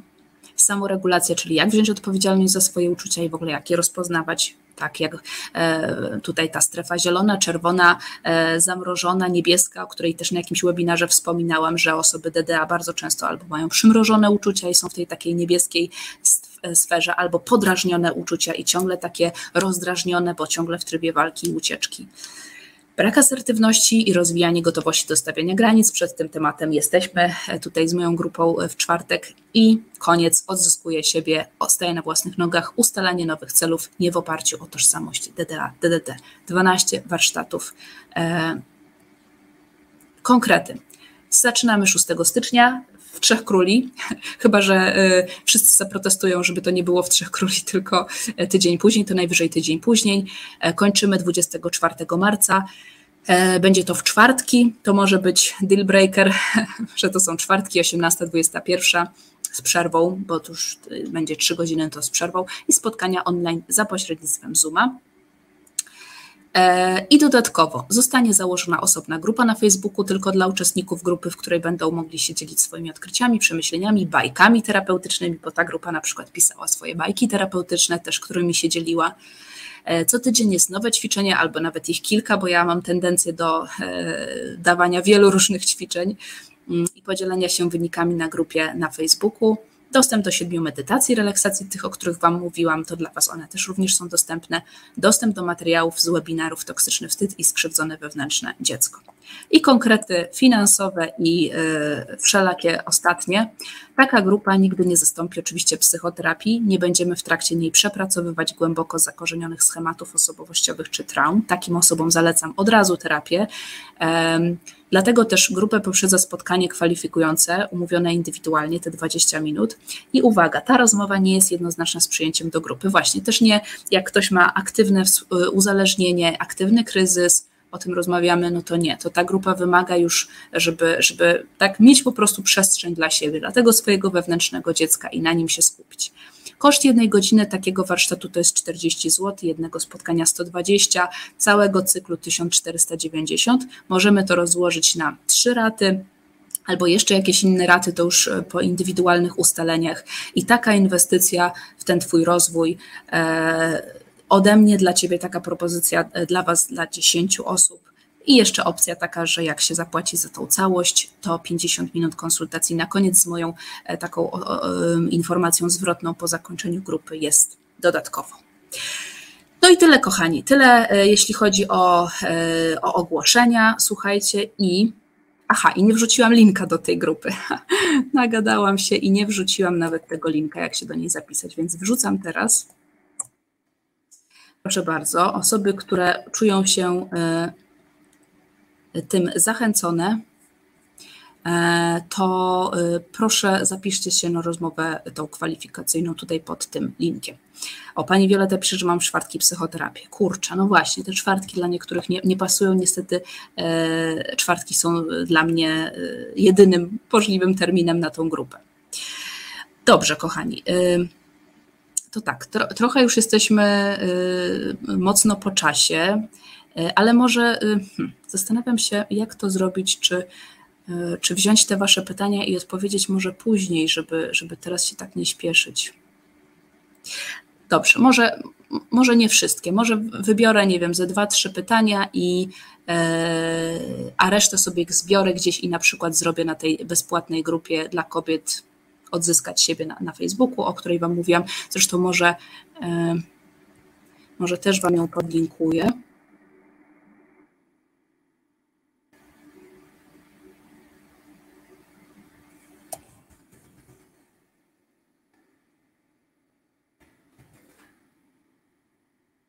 Tak, czyli, czyli ta grupa, którą teraz podlinkowałam, to jest ta płatna, ta jest, którą teraz podlinkowuję, jest bezpłatna i tam najwyżej, bo mam taki plan, żeby tam bywać częściej, odpowiadać też na jakieś pytania, ale jeszcze zastanawiam się, jak to dobrze zrobić, ale więc najwyżej na resztę odpowiem tam.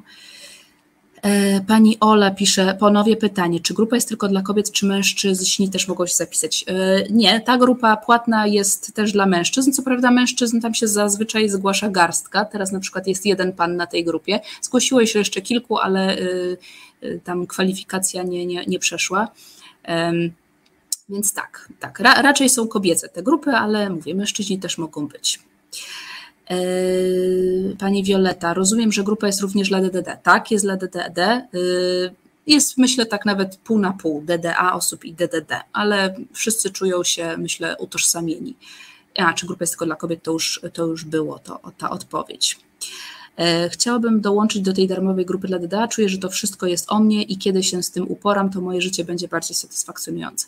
Tak, proszę sobie, jeżeli jesteś kobietą, bo ta grupa jest tylko dla kobiet, to proszę dołącz sobie i korzystaj z tego wszystkiego, co tam jest. Um, bardzo dziękuję, bardzo pomocny, pozdrawiam serdecznie, już czekam na następną niedzielę, świetnie, bardzo się cieszę. Eee... Jestem z panią od września, słucham praktycznie wszystkiego po kolei, webinar jak zawsze świetnie przygotowany, pełno treści, pomagają ułożyć pewne rzeczy w głowie, dziękuję.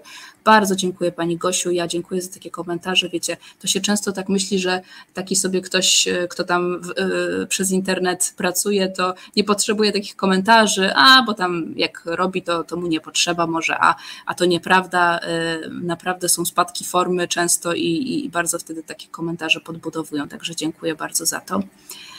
Dobra, ale poszukam jakiegoś pytania.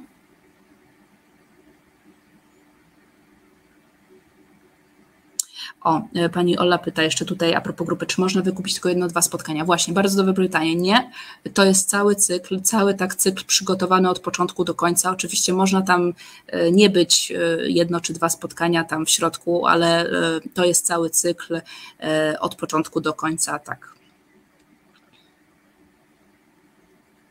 Mm-hmm. Szukam, szukam pytań. Jak macie pytania o grupę, to, to też jasne pytajcie.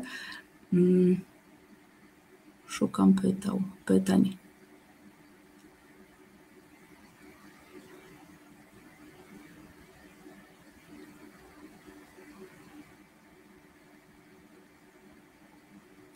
Tutaj u pani Eweliny coś znalazłam. A co się dzieje, gdy ktoś neguje naszą złość, mówi, że jesteś histeryczny, że nie mamy prawa czuć tej emocji, za to z nami jest coś nie tak. Hmm. Oczywiście, wiecie, y, można się też tak nakręcać emocjami, że y, druga strona ma prawo nam powiedzieć na przykład nie przesadzaj, czy wyolbrzymiasz, czy jakby za dużą wagę przykładasz do swoich uczuć, tak? Możemy też jakoś zalać tymi uczuciami drugą stronę, więc też jak dostajemy jakąś granicę, na przykład twoja histeria mnie przytłacza, po prostu nie rób tak, nie, to by było ok, no ale jeżeli ktoś tutaj mówi, że nie ma pani prawa czuć tej emocji, że z panią jest coś nie tak, no to, to, to już jest grubo za dużo tak powiedzieć, że, to, że z panią jest coś nie tak. Ma pani absolutne prawo do swojej złości. Pytanie, z czego ona wynika, no i ewentualnie z czego ta histeria wynika, bo być może w tej histerii jest jakaś rozpacz, jakaś złość, cała mieszanka różnych uczuć, tak, i dobrze by było to najpierw samej zrozumieć, czy na terapii, tak, niekoniecznie wprowadzać to w relację, bo, bo to oczywiście ma prawo to przytłaczać partnera. Um, szukam dalej pytań. A, jakby może wrócić do tego. Czy to możliwe, że dwie osoby w związku przejawiają zachowania osoby współzależnionej względem siebie?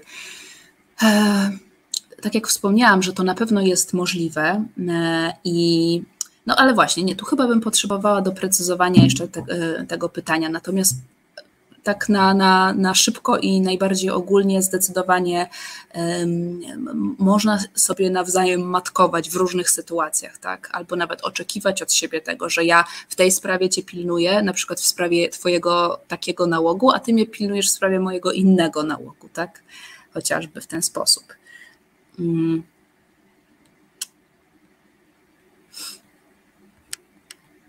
Kurczę, tutaj raczej są, widzę, komentarze niż pytania. To sobie potem przeczytam te komentarze też.